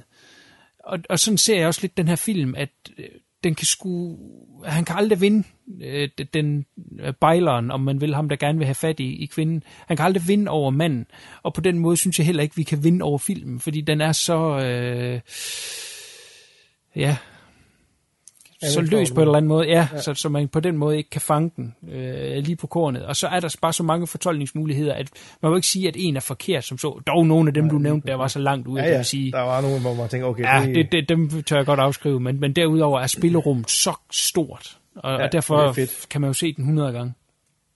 Jeg havde lidt på samme ja. måde, da, da, da, da jeg sagde så Strange... Øh, ja, Strange Call of Your Body's Tears. Mm. Øh, den, den har lidt hen af det samme her øh, ja. tolkningsmæssigt, og det synes jeg, det er super intelligent lavet, det er super fedt, at man kan bare blive med at sidde og gætte, og så alligevel så er der nogle, nogle ting der, der måske gennemholder det, man sidder og tænker, ikke? Og så alligevel, nej, det er måske ikke det alligevel så, mm. så ja, jeg synes øh, jeg, men jeg har heller ikke nogen øh, gylden øh, guldkorn til hvad, hvad, hvad fanden det er, altså jeg havde lidt den der med, at det var en del af et teaterstykke, der hun, hun sad og var fastlåst i hendes, det der med kedsomheden, hun sad og, men altså igen, ja, jeg ved det ikke, jeg ved, det, det er svært. Og den der med, den, den med spillet, der, den her, den her heller ikke lige, det er rigtigt, hvad du siger, det der med, han, han, ikke, han, ikke, han ikke kan tabe spillet. For at præferere et, et interview læst med René, René, hvad nu hedder, René. og Robbe-Grillet, øh, så øh, er der så en interviewer, der, der spørger, øh, er det noget som, øh, er det rigtigt, eller er det noget han, øh, eller er det, er det noget der virkelig er sket, eller bare noget øh, karaktererne, han forestiller sig, hvor den ene siger, ja, men han mener, at det er, det er noget, der er sket, hvor den anden siger, ah, måske, øh, så, øh, eller probably er ordet, de bruger, øh, ja, probably så er det, øh, er det sgu noget, der er sket, altså hvor de har hver deres fortolkninger, hvor at, øh, jeg mener, det er Robbe-Grillet, der så siger, ja, men vi er enige om, at probably, det er, øh, det er rigtigt, altså, øh, og det er jo ret sjovt, at det er jo den holdning, de, øh, de selv lægger op til, jamen, altså det er en, en film, der skal opleves, og, og folk skal mm. selv sætte sine egne konklusioner. Det mener jeg faktisk også stod i traileren til den. Og, og det er også sjovt, det som du er inde på, hvor, hvor du også selv siger, jamen de der tolv, du læste op, jamen det er noget, som instruktøren selv vil hen og sige, at det, det, det synes, at sådan kan den også godt tolkes. Og yeah. det er jo det fede ved den her film, at, at øh, de har måske, hvad de selv føler er deres øh, øh, rigtige måde at skal se den på. Men de lader os alle os andre lege med, og det synes ja. jeg er fedt. Mm. Det er nemlig rigtig fedt. Så, så det er jo sjovt, at du har en instruktør og en, og en forfatter, som jo begge to ser hver deres måden på, men så også ligesom lader os andre lege med. Det der med, at, øh, at der er ikke nogen faceliste til den her film her. Og det er jo altid rart, når at, øh, vi får lov til selv at komme med vores små sære ting. Det er også det, der har gjort sådan noget som Twin Peaks for eksempel, også fantastisk. Det er, vi alle sammen får lov til at komme med små sære teorier. Så det er jo altid rart. Mm. Yes. Nu har vi været igennem den her film på øh, flere forskellige måder. Har I mere, øh, I vil tage, inden vi går i gang med en lille recommend-runde? Nogle ting, I synes, vi jeg har sprunget lidt for meget helt over, som I gerne vil uddybe lidt? Øh, ikke lige specifikt på den her film, men findes der andre film som den her? Når du siger det, så gør der jo nok. Nå, nej, jamen, jeg, jeg ikke, øh, det, altså, jeg, for, er ikke... Altså, for my two cents, så øh, vil jeg måske sige, at øh, det næste, vi skal snakke om, er nok noget af det tætteste øh, på den følelse, jeg får. Men det, det kommer vi ind på, når vi går i gang med den. Men ellers, øh, jeg synes, jeg har set ufattelig meget ting, og for mig er det her et unikum. Jeg, jeg, jeg har ikke oplevet noget, der har øh, været på den her måde før, hvor det har været så fragmenteret og stadigvæk så sammenhængende. Hvordan en, en så simpel øh, historie kan være så kompliceret fortalt, det er, det er for mig øh, kun den her, jeg oplevede det ved. Så ved ikke, om I andre måske har øh, haft lignende oplevelser. Ikke sådan lidt umiddelbart. Jeg synes, det, det var en meget god beskrivelse, det du sagde med... Øh, så fragmenteret, men alligevel så samlet. Øh, det, det summerer det jo meget godt op, vil jeg sige. Altså, vi så jo den der på et tidspunkt, der hed Tracy Fragments, som ja. jo også var et, et virvar af forskellige tider sat sammen, men, men der følte jeg jo, der var en rød tråd et eller andet sted, ind, mm. ja. man kunne hive frem. Her er der jo, er du vitterlig ikke klogere efter halvfems minutter at have set filmen. Mm.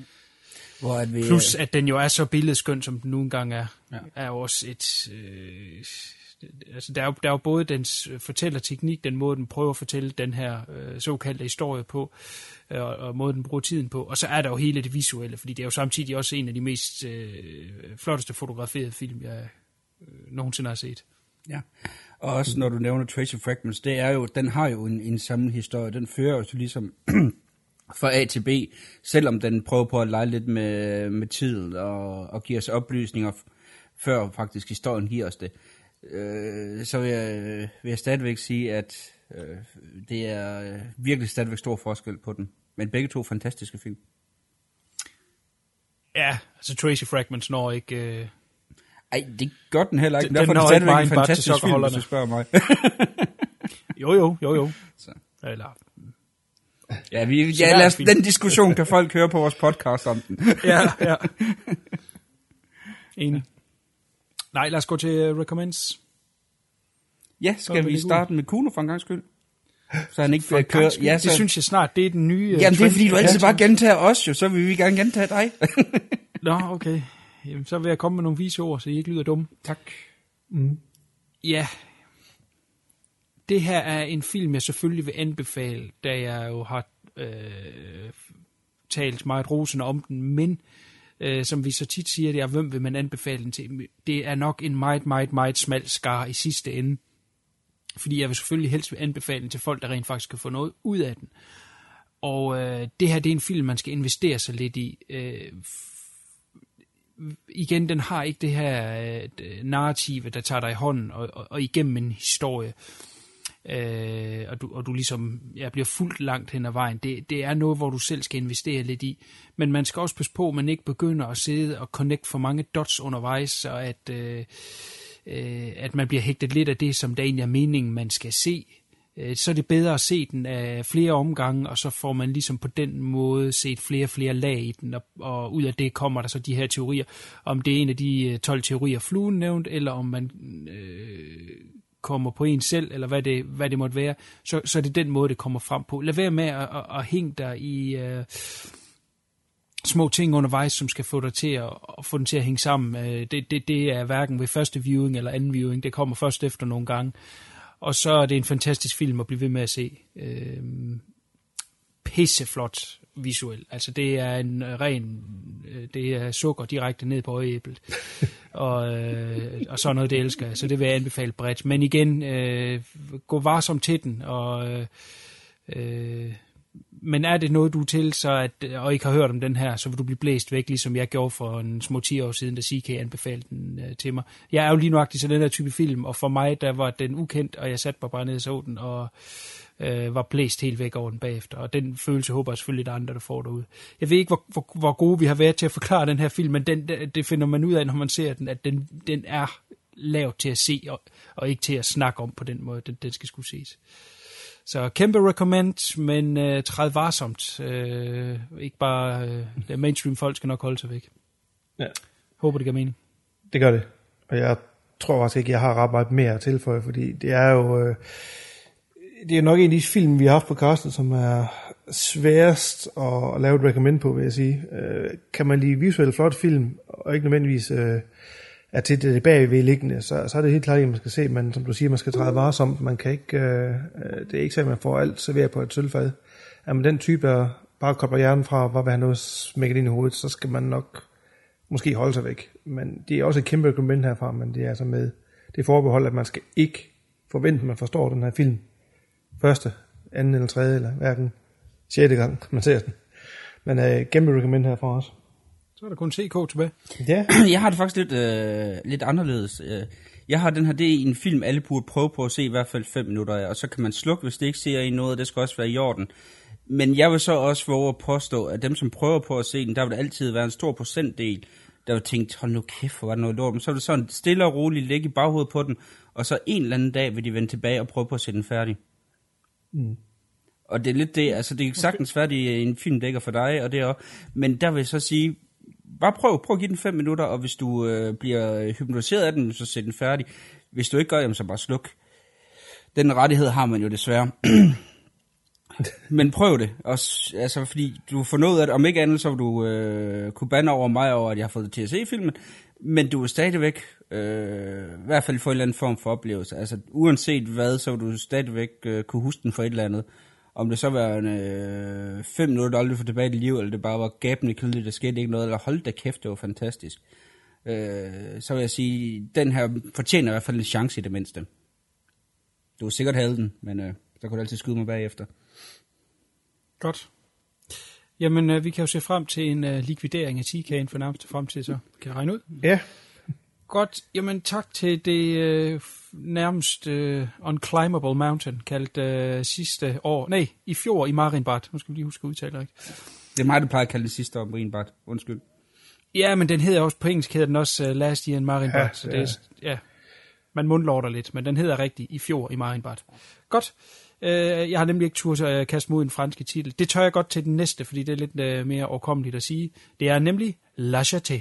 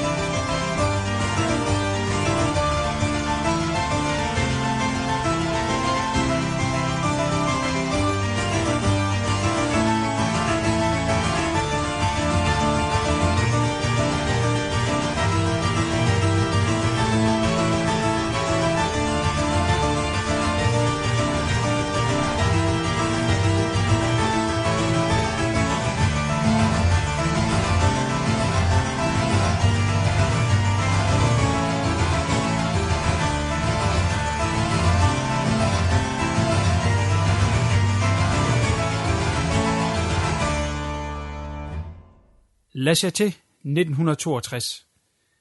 Det her er en øh, kortfilm, som klikker ind på otteogtyve minutter. Det er en meget speciel visuel kortfilm. Handlingen er noget øh, bekendt for os, øh, for den her øh, del af, af århundredet. C K, hvad går La Jetée ud på, og hvorfor er det, at vi kender historien, men øh, for mange af os aldrig har set filmen før? Lad os starte med at sige, at La Jetée, det er forlægget for tolv Monkeys, en film, jeg elskede, da jeg så den. Jeg er ikke sikker på, hvad jeg vil sige til den nu, og jeg ved, at der er andre på podcastet, der overhovedet ikke er glade for den. Så øh, det kan vi tage til senere. øh, så for dem, der har set tolv Monkeys, så har de allerede en idé om, at det her det er en tidsrejsefilm, hvor du øh, starter med at, at se den her... Øh, eller, høre om den her mand, der som barn ser en anden mand blive slået ihjel øh, på den her lufthavnskaj, øh, som betyder La Jetée. Så det er derfor, filmen hedder La Jetée. Og så er det sådan, handler om, hvordan at han så vokser op i en post-apokalyptisk verden, hvor øh, jeg er ikke ret meget tilbage i menneskeheden, og så bliver han så øh, sendt tilbage i tiden for at skal prøve at, at, at finde en kur. Og så er det så, at han bliver ved med at støde ind i, i den her kvinde her, som han forelsker sig i. Det er sådan ganske kort fortalt historien. Og så kan man folk spørge, jamen hvorfor har jeg bestemt, at vi skal se den her film sammen med sidste år Marienbad, i fjor Marienbad, undskyld. Det er, at Chris Marker øh, og Alain Resnais har jo, som jeg har nævnt før, arbejdet øh, tæt sammen på et par projekter, og de begge to kommer fra den del af den franske nybølge, man kalder Left Bank Movement. Og så er det også en af de få film, øh, som rammer om på samme måde, øh, som øh, sidste år Marienbad, i fjor Marienbad, fordi at jeg bliver fuldstændig hypnotiseret af den. Der er øh, den måde, som han i den her film bruger den visuelle billedside, øh, samtidig med lydsiden, er øh, noget af det mest fantastiske, jeg har oplevet. Altså det er, øh, det er den bedste måde at blive ude i søvn på. Så inden vi begynder at sønderrive den fra hinanden, tager vi lige en, øh, en hurtig runde om, hvad folk synes om den. Skal vi starte med fluen den her gang? Det kan vi sagtens. Øhm, jeg havde ikke set den før. Øhm, og som du siger, det er jo en, en fascinerende lille film. Øh, jeg ved, den øh, er jo egentlig ikke en film som sådan. Øh, den er jo skudt, øh, eller lavet af, af stillbilleder. Øhm, og jeg synes, det der var fascinerende ved den var, hvor meget man kan fortælle med de her billeder. Øh, for det er jo ikke ret mange billeder, der bliver vist. Det er måde, de bruger dem på. Øh, hjernen den har en sådan anden tendens til, at den producerer resten inde i hovedet. Øh, resten af historien, resten af billederne imellem de her stillebilleder. Så jeg synes, at det er gjort rigtig, rigtig effektivt. Øh, og så kan jeg godt lide øh, jamen, hele stemningen i den. Jeg synes, den er sådan melankolsk. Den er... Har nogle, der er lidt sørgeligt i den, der er sådan lidt, lidt, lidt håb i den. Øh, og den har jo alle de her aspekter af mennesket, ikke? Frie tanker, minder, og sorg og kærlighed og liv og død, alt det der, vi kommer ind på. Så jeg synes, øh, det var en, en, en, en fin lille film, for det er jo en, kun en kortfilm. Yes. Ej, det er rent øh, kategorisk, er det faktisk en novellefilm. Ja, en novellefilm. Men, men skidt nu med det. Jeg kaldte ja. den også selv en kortfilm i starten. Ja. Jeg vil dele det op i to. Øh, den første del, som jeg selvfølgelig vil skamrose, som man også kender, hvis man har set tolv Monkeys film, og øh, så vidt jeg også forstår den her nye tv-serie. Ikke noget, jeg har tænkt mig at forfølge, men, men den følger vist også historien meget tæt. Det er selve ideen bag øh, historien her, som er, er, er super fed, og det her twist, der kommer til sidst, som går igen både i La Jetée og, og i tolv Monkeys. Øh, skal nok lade mig afslutte her, skulle man ikke have set det. Men der er det her twist, som, som er ret cool sat sammen. Mm. Øh, det, det, det er pissefedt, og, og fedt sci-fi, og jeg ved både C K og jeg er ret glad for tidsrejsefilm, og når noget det fungerer, så fungerer det altså. Det, det gør det her i, hundrede procent. Den anden del af det, det er den visuelle side. Det, det, det er jo meget specielt og øh, kan virke øh, nyt for nogen. Jeg øh, har bevæget mig meget øh, på noget, der hedder Aarhus Filmværksted, og øh, det gjorde jeg igennem en tid, hvor der var mange kunstnere dernede, som øh, gerne ville lave kunstfilm. Og der har jeg altså set et sleuth af videoinstallationer, Øh, lomme filosofiske kunstfilm igennem årene til et punkt, hvor at den her teknik, den, den hænger mig lidt ud af halsen. Så øh, for mig øh, der fungerer det ikke helt det visuelle, men det skal selvfølgelig ikke komme filmen til last, at jeg bare har set så meget af sådan noget her. Er det første gang, man, man ser øh, film bruge øh, stillbilleder i en, i en længde af otteogtyve minutter, eller hvad det er, jamen så kan det godt være, at det virker øh, ja, interessant. Men altså, øh, videoinstallationer kan man simpelthen få så meget af, at det hænger ind ud af halsen, og, og det har jeg nok desværre gjort. Så øh, ja, øh, da jeg så den her film første gang, øh, var det, tog jeg det med, som det nu engang var, men det var ikke noget, der imponerede mig, men nu er det så ved at være nogle år siden. Øh, hvis jeg ikke husker helt galt, så var den her kortfilm på øh, en special edition af tolv Monkeys Laserdisc. Der, husker jeg forkert sige øh, fluen? Åh, oh, det kan jeg ikke huske. Jamen, det mener jeg. Det er vi i hvert fald i Laserdisc-dagene. Så øh, det er en, jeg har set for mange år siden, og, og, og ikke bidt mig mere fast i end det, og nu, nu, nu viser C K-man igen. Det er de samme følelser, der kommer op. Det er, at det visuelle der, det er ikke øh, lige min stil. Øh, unfortunately. Men altså, øh, selve historien er pissefed. Ja, cool. Jamen, så lad os da kaste os over øh, den visuelle side. Det er jo ret sjovt, fordi der er jo en scene, hvor det faktisk er bevægelse. Hvor du ser ja. en, en, en kvinde, der, der vågner op. Og øh, det er jo også meget symbolisk i, i forhold til filmen, hvor du ser den her mand, der, der jo stille og roligt vokser op og, og ligesom lærer at finde sig til rette i en, i en verden, der ikke er fuldstændig ødelagt.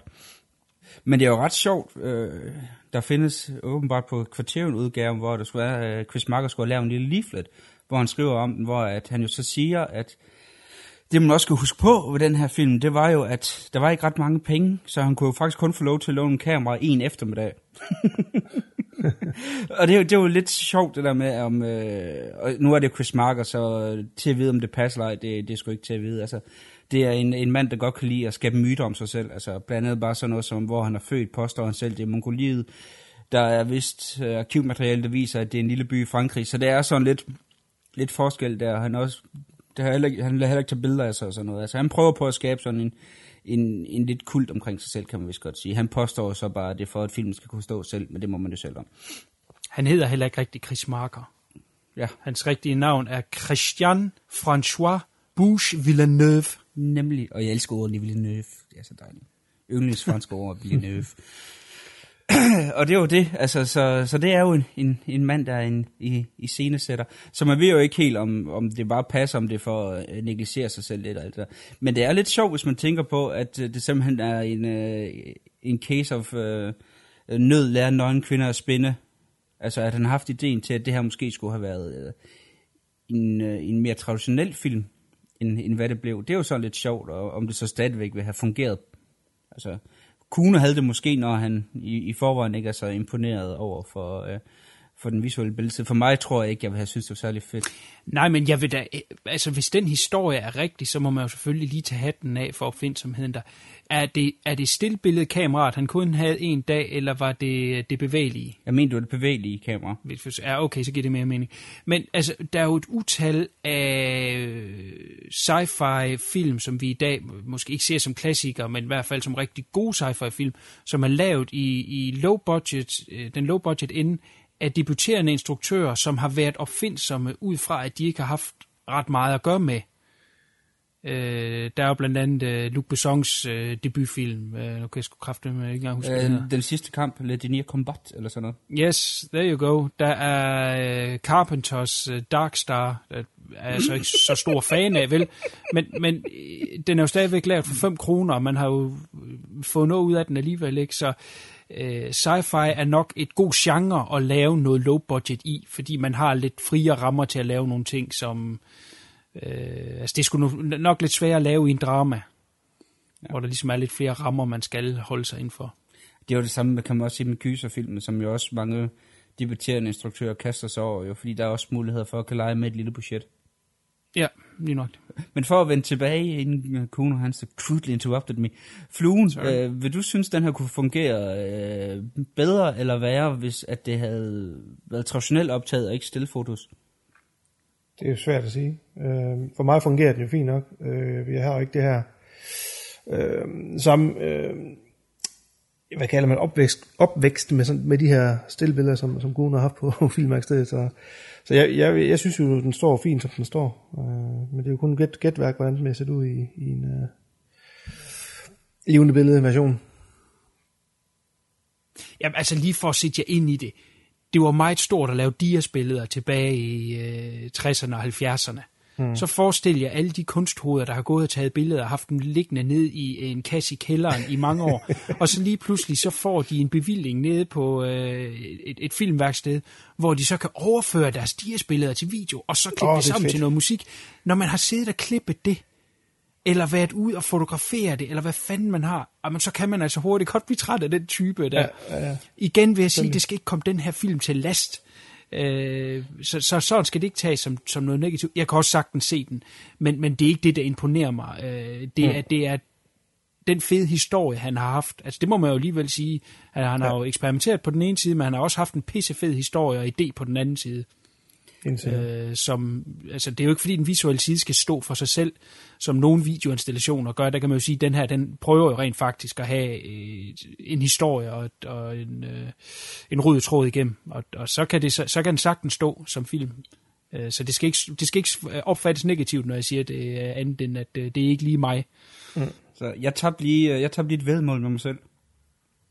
Jeg havde forventet, nå, nå. at du går syv minutter før, at du ville have øh, kommet med Dias historie. Så, så der tabte jeg lige ved med mig selv. Jeg forventede, du havde, du havde startet med det. Så jeg var lige ved at bange for, at du ikke ville komme med den, nemlig fordi du har sagt det før, når vi diskuterer den her internt. Så jeg sad ja. så lidt og ventede på, hvornår kommer den med Diesel? Der kom den. Ja. Yeah.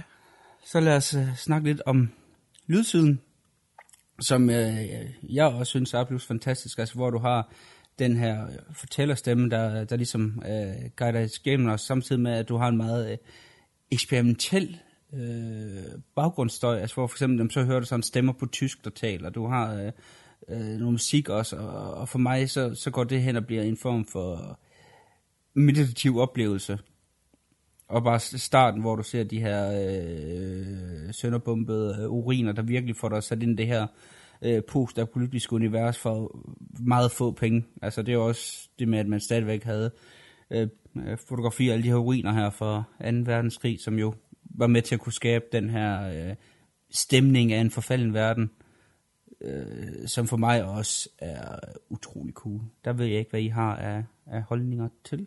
Jeg synes jo, sådan en type film her kræver en øh, lydcollage, så, og, som den også gør og opfylder. Mm. Så, så det er sådan, den skal skæres. Lige præcis. Jeg kommer faktisk lige til at tænke på noget nu, når vi har snakket. Snakker om, så jeg vender lige lidt tilbage til Dias, uh, stillbilleder og lydcollager. Jeg har faktisk selv lavet sådan en film engang, der hedder War Shots. Jeg skulle lige til at sige det, for jeg var nemlig med i den. Ja, du er, ja, hvor fluen faktisk er med i. Ja, gå på uh, Google, og så skriv uh, mit navn, Kuno Mogensen og War Shots. Og så under videosøgninger, så skulle der gerne dunke en op, jeg har lavet. Det er faktisk lige nuagtigt sådan noget her, hvor vi tog nogle stillbilleder og noget video, og så klippet det sammen til at give en øh, opfattelse af en ting, og så viser det sig, at det er noget andet. Mm. Øh, men der er også en lydside i, som øh, skal, skal understøtte der, hvor vi gerne vil bære folk hen, nu når det er stillbilleder og ikke levende billeder. Så det er en gammel kendt teknik, og som jeg og så åbenbart også selv lige har benyttet mig af. Jamen, jeg turde ikke, ikke sige det. Så det er bare ren og skær besøgelse, vi snakker om her. Joke. Nej, det er det dog. Joke, joke. Ja, ja, okay, godt. Ej, det er dog. Det var sjovt. Men jeg var ja. nødt til at komme med det jo. Yes. Det er jo så sjovt. Jeg har ikke så meget mere til den her jo. Det er jo en, en, en lille film. Ja. Jamen sig, kan, kan du måske så øh, linke den sammen med i fjor i Marienbad? Hvad, hvad, hvad var din overvejelse for de her to, de ville gøre et... et companion piece til det her podcast? Jamen ligesom jeg startede med at sige, da jeg introducerede La Jetée, altså udover det er to kunstnere, der har arbejdet sammen, så kom de også fra den samme del af den franske nybølge, og også det der med, at jeg har øh, på samme måde med den, altså den der lidt meditative tilstand, jeg, jeg kommer i, hvor det hele ligesom flyder sammen, altså jeg har en, en følelsesmæssig konnektion, som de her to film giver mig, der, der gør, at, at derfor for mig, så hører de to ligesom sammen. De er, det er, når jeg tænker på den ene, så tænker jeg også næsten på den anden. Altså det er meget associativt, så jeg hænger de her to sammen for mig. Hvilket jeg måske ikke ved om er sært, eller om... Øh, øh, de er selvfølgelig ved at sige en enden af skalaen. Jamen det er det. Altså, det det er det. Men, men det, er, det er bare for mig, fordi jeg får samme følelse, når jeg ser den. Det er derfor, at de, de, øh, de for mig er interconnected. Hvad har Chris Marker ellers lavet, der er nævneværdigt i den her sammenhæng? Han har jo lavet en del, øh, del dokumentarfilm. Nok, øh, hans mest kendte er jo nok den, der hedder Sansolé. Øh, fra, åh, oh, det må være enogfirs, der skal I ikke lige skyde mig. Det kan I gøre for det andet, jeg snakker om før jo. Hvor at, øh, øh, det, det handler om den her kameramand, der, øh, der rejser rundt. Og hvor at du så har en kvindestemme, der læser breve op, øh, som hun har fået. Det er selvfølgelig fiktive breve. Og hvor du så følger hans øh, rejse rundt i verden, og hvor, jeg mener, det er en del af den, der foregår i Japan, så vidt jeg husker. Hvor at det så handler om, jamen, hvordan øh, verdensopfattelsen er nu. Og det blev optaget i en periode, hvor han var en, en del af en form for kollektiv, så øh, han er heller ikke krediteret som instruktør på den. Der kommer øh, gemt langt ind under øh, rulletekster, kommer til at stå et eller andet, hvor et øh, koncept af øh, Chris Marker. Så det er også, hvor han prøver om. Det var, øh, den har været utrolig øh, populær øh, inden for arthouse-crowden. Jeg mener faktisk også, at den blev nomineret til en Oscar, men her skal I heller ikke lige helt skyde mig, for det kan godt være, at jeg blander nogle ting sammen. Så den var, den var sgu meget stor, da den kom frem. Så det... Vi skal snart have ansat en uh, henrettelsesgruppe, uh, der ja. skal stå standby ja. fireogtyve timer. Ja, det er jo fordi, jeg går ind for revolutionen, så jeg venter jo bare på, at den sker jo. Altså, det er jo det. Er jo det. Godt. Jamen, øh, så vidt jeg lige har kunne læse mig frem til, så var han aktiv helt frem til han stillede træskoene for en to års tid siden. Ja, to tusind og tolv ja. er det sidste. Ja, han lavede, det ja der lavede han en, der hed Kino. Mm. Øh, men det er ikke en øh, instruktør, jeg har krydset for uden denne her. Prøv Sansolé og se, om den siger noget. Øh. Alt, han, det er jo dokumentarer og shorts, det hele han lavede jo. Kan jeg se her, han har krediteret for enogtres øh, ting, hvor han har haft instruktørhatten på. Og det er alt sammen short movies eller documentaries. C K, nu stiller jeg dig lige et spørgsmål, som garanterer dig uretfærdigt, fordi du øh, ikke har haft mulighed for at researche det. Men det kan jo være, du ved det. Har han på noget tidspunkt udtalt sig om øh, Terry Gilliams øh, udgave af tolv Monkeys? Ikke hvad jeg stødte på. Nej. Så. Skal vi lige vente den i forhold til tolv Monkeys? Ja, vi bliver jo nok det, øh, nødt til jo. Altså, jeg kan jo godt lide øh, tolv Monkeys, det vil jeg ikke lægge skjul på. Jeg har så ikke set den siden to tusind og et, øh, så der er mange år siden. Det kan godt være, at jeg så den i dag. Jeg ikke ville være nær så op og køre over den, men dengang der elskede jeg den. Øh, så, øh, så det er lidt det. Så ved jeg ikke, om Kuno han har set den for nylig, eller hvad han har, så han kan, har den bedre erindring, end jeg har. Men jeg ved i hvert fald, du ikke er særlig glad for den. Der er visse ting, du, øh, du godt kunne have ønsket, han gjort anderledes. Fluen til gengæld har jeg slet ikke nogen idé om, hvad han synes om tolv Monkeys. Jeg har ikke, øh, jeg har ikke set den siden den kom. Hvornår var det? Midt halvfemserne? seksoghalvfems, tror jeg. Ja. Og jeg kan praktisk alt ikke huske den. Men jeg husker, jeg husker det som værende, at det var ikke noget, jeg var synderligt begejstret for. Som jeg husker det i hvert fald.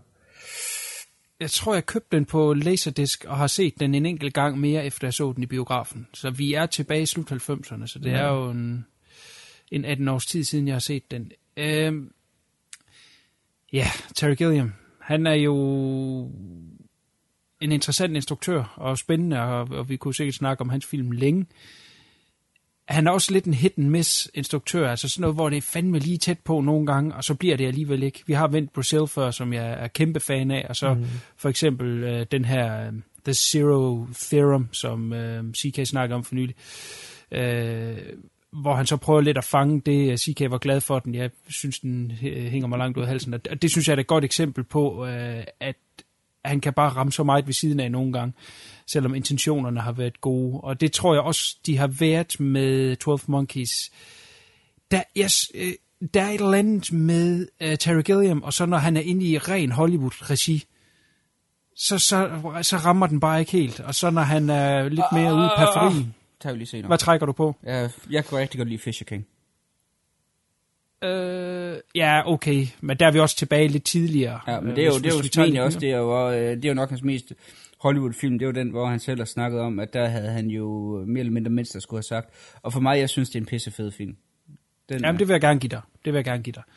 Der er jo altid en undtagelse. Men, men altså, jeg synes jo, når han bliver tvunget til nogle ting kreativt, eller hvad, jeg ved det ikke, der er nogle ting, jeg ikke synes, der hænger helt sammen. Øh...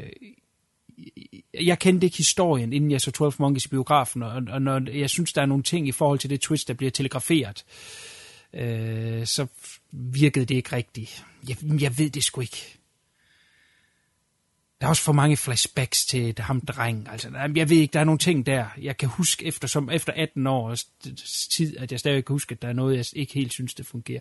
Men, men ski nu med det. Øh, det er en fascinerende historie, og som sagt, så har, jeg mener, det Sci-Fi Channel lige startet en tv-serie. Øh, ja. Ikke noget, jeg har tænkt mig at følge, men det kan være, der andre, der vil kaste over den. Men den skulle også holde sig nogenlunde tæt til dem. Det er klart, hvis det er en tv-serie, så må de også bevæge sig ud over det. Jeg ved ikke, om det er de forskellige tidsperioder, han bliver sendt til. Og det er Sci-Fi Channel.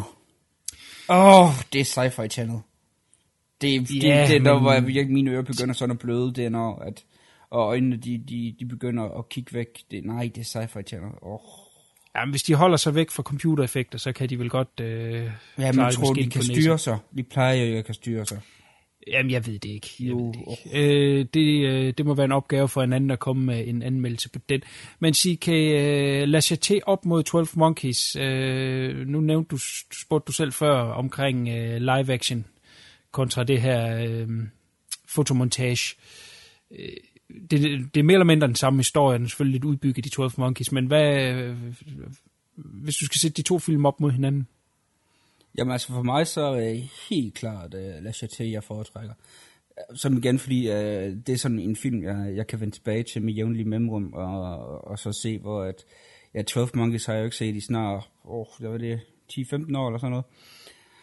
Og hvor jeg bare, der er jeg bare tilfreds med at huske det som værende en rigtig god film. Det, uh, der behøver jeg ikke mere end det, uh, erindring om, det er en god film. Det kan godt være, at jeg skal se den på et tidspunkt, og så finde ud af, om jeg stadigvæk har samme holdning til den, kan jeg vende tilbage der. Hvor at La Jetée, jamen den følelse, jeg får, når jeg ser den, det er helt klart et, et gensyn væk hver hver gang. Altså. Så. Ja. Det kunne være, at jeg skulle prøve at give den et, et se igen. Jeg kan overhovedet ikke. Det, I ser snakke om omkring den her film, jeg kan slet ikke huske den. Så det kan godt være, at det er tid til et revisit. Jamen, det kan, det kan da godt være, at vi skal aftale det alle sammen, at vi får den genset. Ja, til, ja, til lige, lige nu, når jeg sidder og tænker over det, så er det nok lidt, eller det fluen snakker om, men nu sidder man og tænker over det. Jeg kan også bare huske uh, Brad Pitts total overdreven uh, ja. tics. ja, han var fuldstændig, ja. Jeg, jeg kunne godt lide den der måde, hvor øh, den måde, de rejste tilbage i tiden på, så der med, hvor at, øh, han jo rammer ved siden af flere gange, synes jeg var fedt. Ja, men det er det, jeg mener, der måske er i den her tv-serie, øh, hvis de skal have afsnittene til at gå, så kunne det jo være, at han blev skudt til forskellige forkerte tidsalder, wow. Og så er der et afsnit ja. om det. Det ved jeg ikke, men det kunne være et bud. Det, det er jo måden, det kunne ja. fungere på jo, altså. Ja. Yes. No, det kunne være, man skulle gøre det. Øh, se filmen, og så måske prøve at kaste over serien også. Nu kan jeg jo godt lide at kaste over serien. Det, vi, vi, hvis Kuno og mig får lov til at holde os langt væk fra tv-serien, så er det fint. så, så må du gerne bare vi får lov og til at så må jeg bare være rigtig led, og så lave et recommend på den. Helt vildt, så var det værste lort. Så skyder jeg dig. Ja, ja. Det kunne være fanden. Godt. Skal vi lave en recommend på den her, eller skal den stå alene? Hvad siger du? Lave en recommend på den. Altså, jeg vil, jeg vil jo sige, at det her modsætning til uh, sidste år om Marienbad, så vil jeg ikke anbefale den her til ret mange mennesker. Der skal man, øh, altså hvor øh, sidste år om Marienbad, altså det er sådan, det, det skal man sgu give sig i kast med, og så kan man altid øh, tage en beslutning efter to minutter, om det er noget for en vej, hvor, hvor den her, altså der er øh, nok en god idé at vide, hvad man går ind til først. Altså øh, det der med, om jamen, kan man klare den form for ultrakunstfilm, som som det her er, ja. og, og hvis man ikke er bange for at eksperimentere lidt, jamen, så prøv den, men øh, jeg elsker den, øh, det er nok ikke sikkert, du gør. så vil jeg ikke fluen. Nå, jeg synes også, øh, ja, jeg synes også, det var en, en ganske fin øh, novellefilm, ikke kortfilm. Øh, men jeg er nok lidt i samme båd med recommend-delen, øh, det, det er sgu nok ikke en, jeg vil gå ind og sige til folk, prøv lige at se den her øh, lille film her, det, det, det er lige noget for dig. Der tror jeg altså, der er ret mange, der vil blive puttet over for det her, at, at det er bare stillbilleder, og den her meget, igen meget monotom øh, fortællerstemme indover. Altså, det er også derfor, at folk skal vide, hvad det går ind til her jo. Altså, det, ja, præcis. Ja, ja, ja, de skal det er ikke en, man kan vise folk koldt i hvert fald. Det, det vil være, nej, så, det, så tror jeg, det tror jeg heller ikke. Det er, den har nok et meget snævert publikum. Yes. Godt. Ja. Øh, jeg vil anbefale den her film til C K. Tak. Og, tak, tak. Den ser jeg med glæde. Ja, prøv at tjekke den ud. Ej, det er, vi, vi er virkelig inde ved det smalle publikum nu. Jeg vil sige, selvfølgelig sige, hvis man er øh, kæmpe fan af tolv Monkeys, og, og, og det univers, og måske været interesseret i, hvor kom det fra, måske har man hørt, at den var baseret på en kortfilm, jamen så skal man tage og tjekke den her ud. Og er man til, til videoinstallationer af Aarhus Filmværksted midt halvfemserne, så er det bare ja, porno det her. Ja, så, så skal man tage og se den. Ellers så ved jeg sgu ikke lige, hvem der vil have interesse i det. Det er et meget smalt publikum, ja. Det må jeg sige. Øh, den er af at finde på, hvad var det? Den på YouTube, den havde ikke starten med, var det sådan det var? Og så fandt du den på Vimeo? Øh, det er den på, den på uh, Vimeo, øh, hvor der er engelsk tale, den har ikke de første to minutter med. På øh, YouTube kan du også finde den, men det er så øh, fransk uden undertekster. Jo, der er en af dem, hvor du har portugisiske undertekster.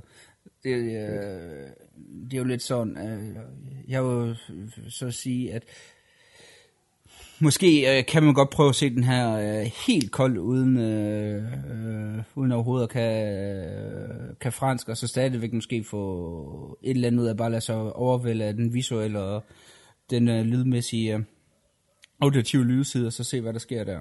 Øh, men jo. Godt. Jamen, så siger vi tak til La Jetée og til C K's valg for denne gang. Så vi, vi rejser simpelthen tilbage til nutiden.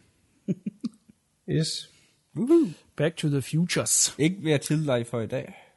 Nej, det er det ikke. Næste gang, der skal, øh, der lader vi simpelthen øh, tegneserieheltene angribe vores tv. Forstået på den måde, at der kommer en hel øh, regnby af superhelte tegneserier, som bliver øh, øh, produceret direkte til tv nu. Og det skal vi lige se, hvad det er for noget. Passer det ind i forhold til nogle af de film, der allerede øh, eksisterer? Og kan de stå på egen ben? Er der noget at komme efter? Så det bliver spændende. Yeah. Det er til næste gang. Så er vi så småt ved at nærme os en lille milepæl i uh, View Review regi, nemlig et afsnit halvtreds. Grunden til, at jeg allerede nævner det nu, det er fordi, at vi gerne vil sparke en form for konkurrence i gang, eller man kan godt kalde det en konkurrence, og den vil jeg gerne øh, reklamere for de næste mange cast frem til, eller en lille håndfuld cast frem til halvtreds, hvor øh, man så kan vinde den her præmie. Hvad fuck er det så, man kan vinde? Jamen lige pt. er det ikke hundrede procent på plads, men det jeg i hvert fald kan sige, det er, at det er en ordentlig kasse, hvor der er halvtreds film i. Altså vores episode halvtreds, hvad vinder man halvtreds film? Og øh, vi finder ud af det også imellem ham, men det er jo ligesom fluen, der, der startede med at sige, at han måske godt ville smide nogle af hans collectibles i kassen, og det har fået mig til at have nogle af de samme tanker. Så lige for, inden at det bliver sådan offentliggjort helt, hvad det er, vi giver væk, så er det altså en kasse med halvtreds film i, og nogle af dem vil være øh, nummererede collectibles. Så det er, det er en ret sej præmie, og derved skal jeg, jeg nok sørge for at få noget mere lagt i kassen, som ugerne går, så det bliver mere og mere spændende.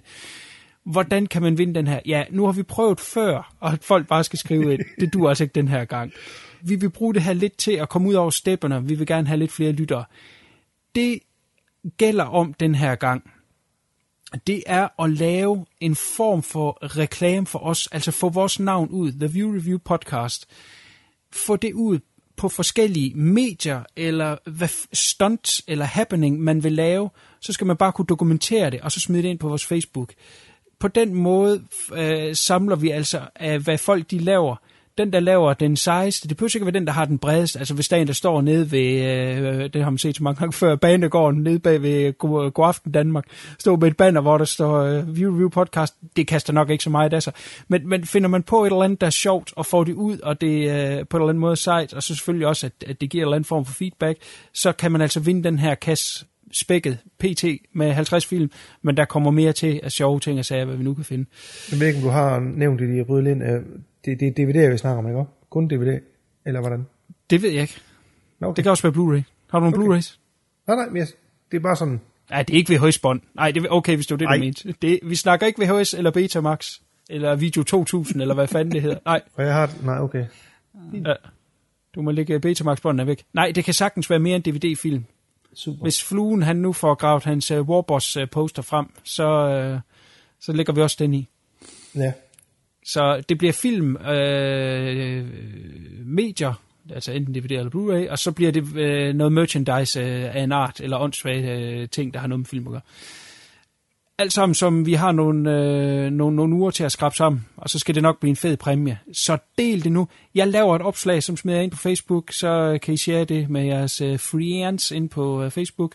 Og så øh, lad os få en masse lytter på det her cast. Det øh, gør, at øh, vi bliver mo- mere motiveret til at lave øh, gode cast til jer. Så det er en win-win-situation. Og så er det også en sjov opgave, hvis man kan finde øh, lige på den rigtige idé. Man vil lave en streamer til sin øh, bil, eller hvad fanden det måtte være. Det er en fed præmie. Det ender det med at blive. Så øh, do it. Det gør det. Før din nabo. Og så kommer der nogle andre happenings i forbindelse med vores afsnit halvtreds, som øh, er i støbeskeen. Ja, så vi kan hygge om os mm. selv og jer. Mm. Godt. Til næste gang, drenge, kan I sige au revoir. Au revoir, mon chéri. Oh, oh la la. Du er syg. C K, vi mangler dig. Hvorfor siger du ikke farvel, C K? Han er jo syg. Farvel. Og jeg går sådan langsomt hen og stiller mig sådan med ryggen mod muren og ja, farvel. Ja, nu skyder vi dig. Ja.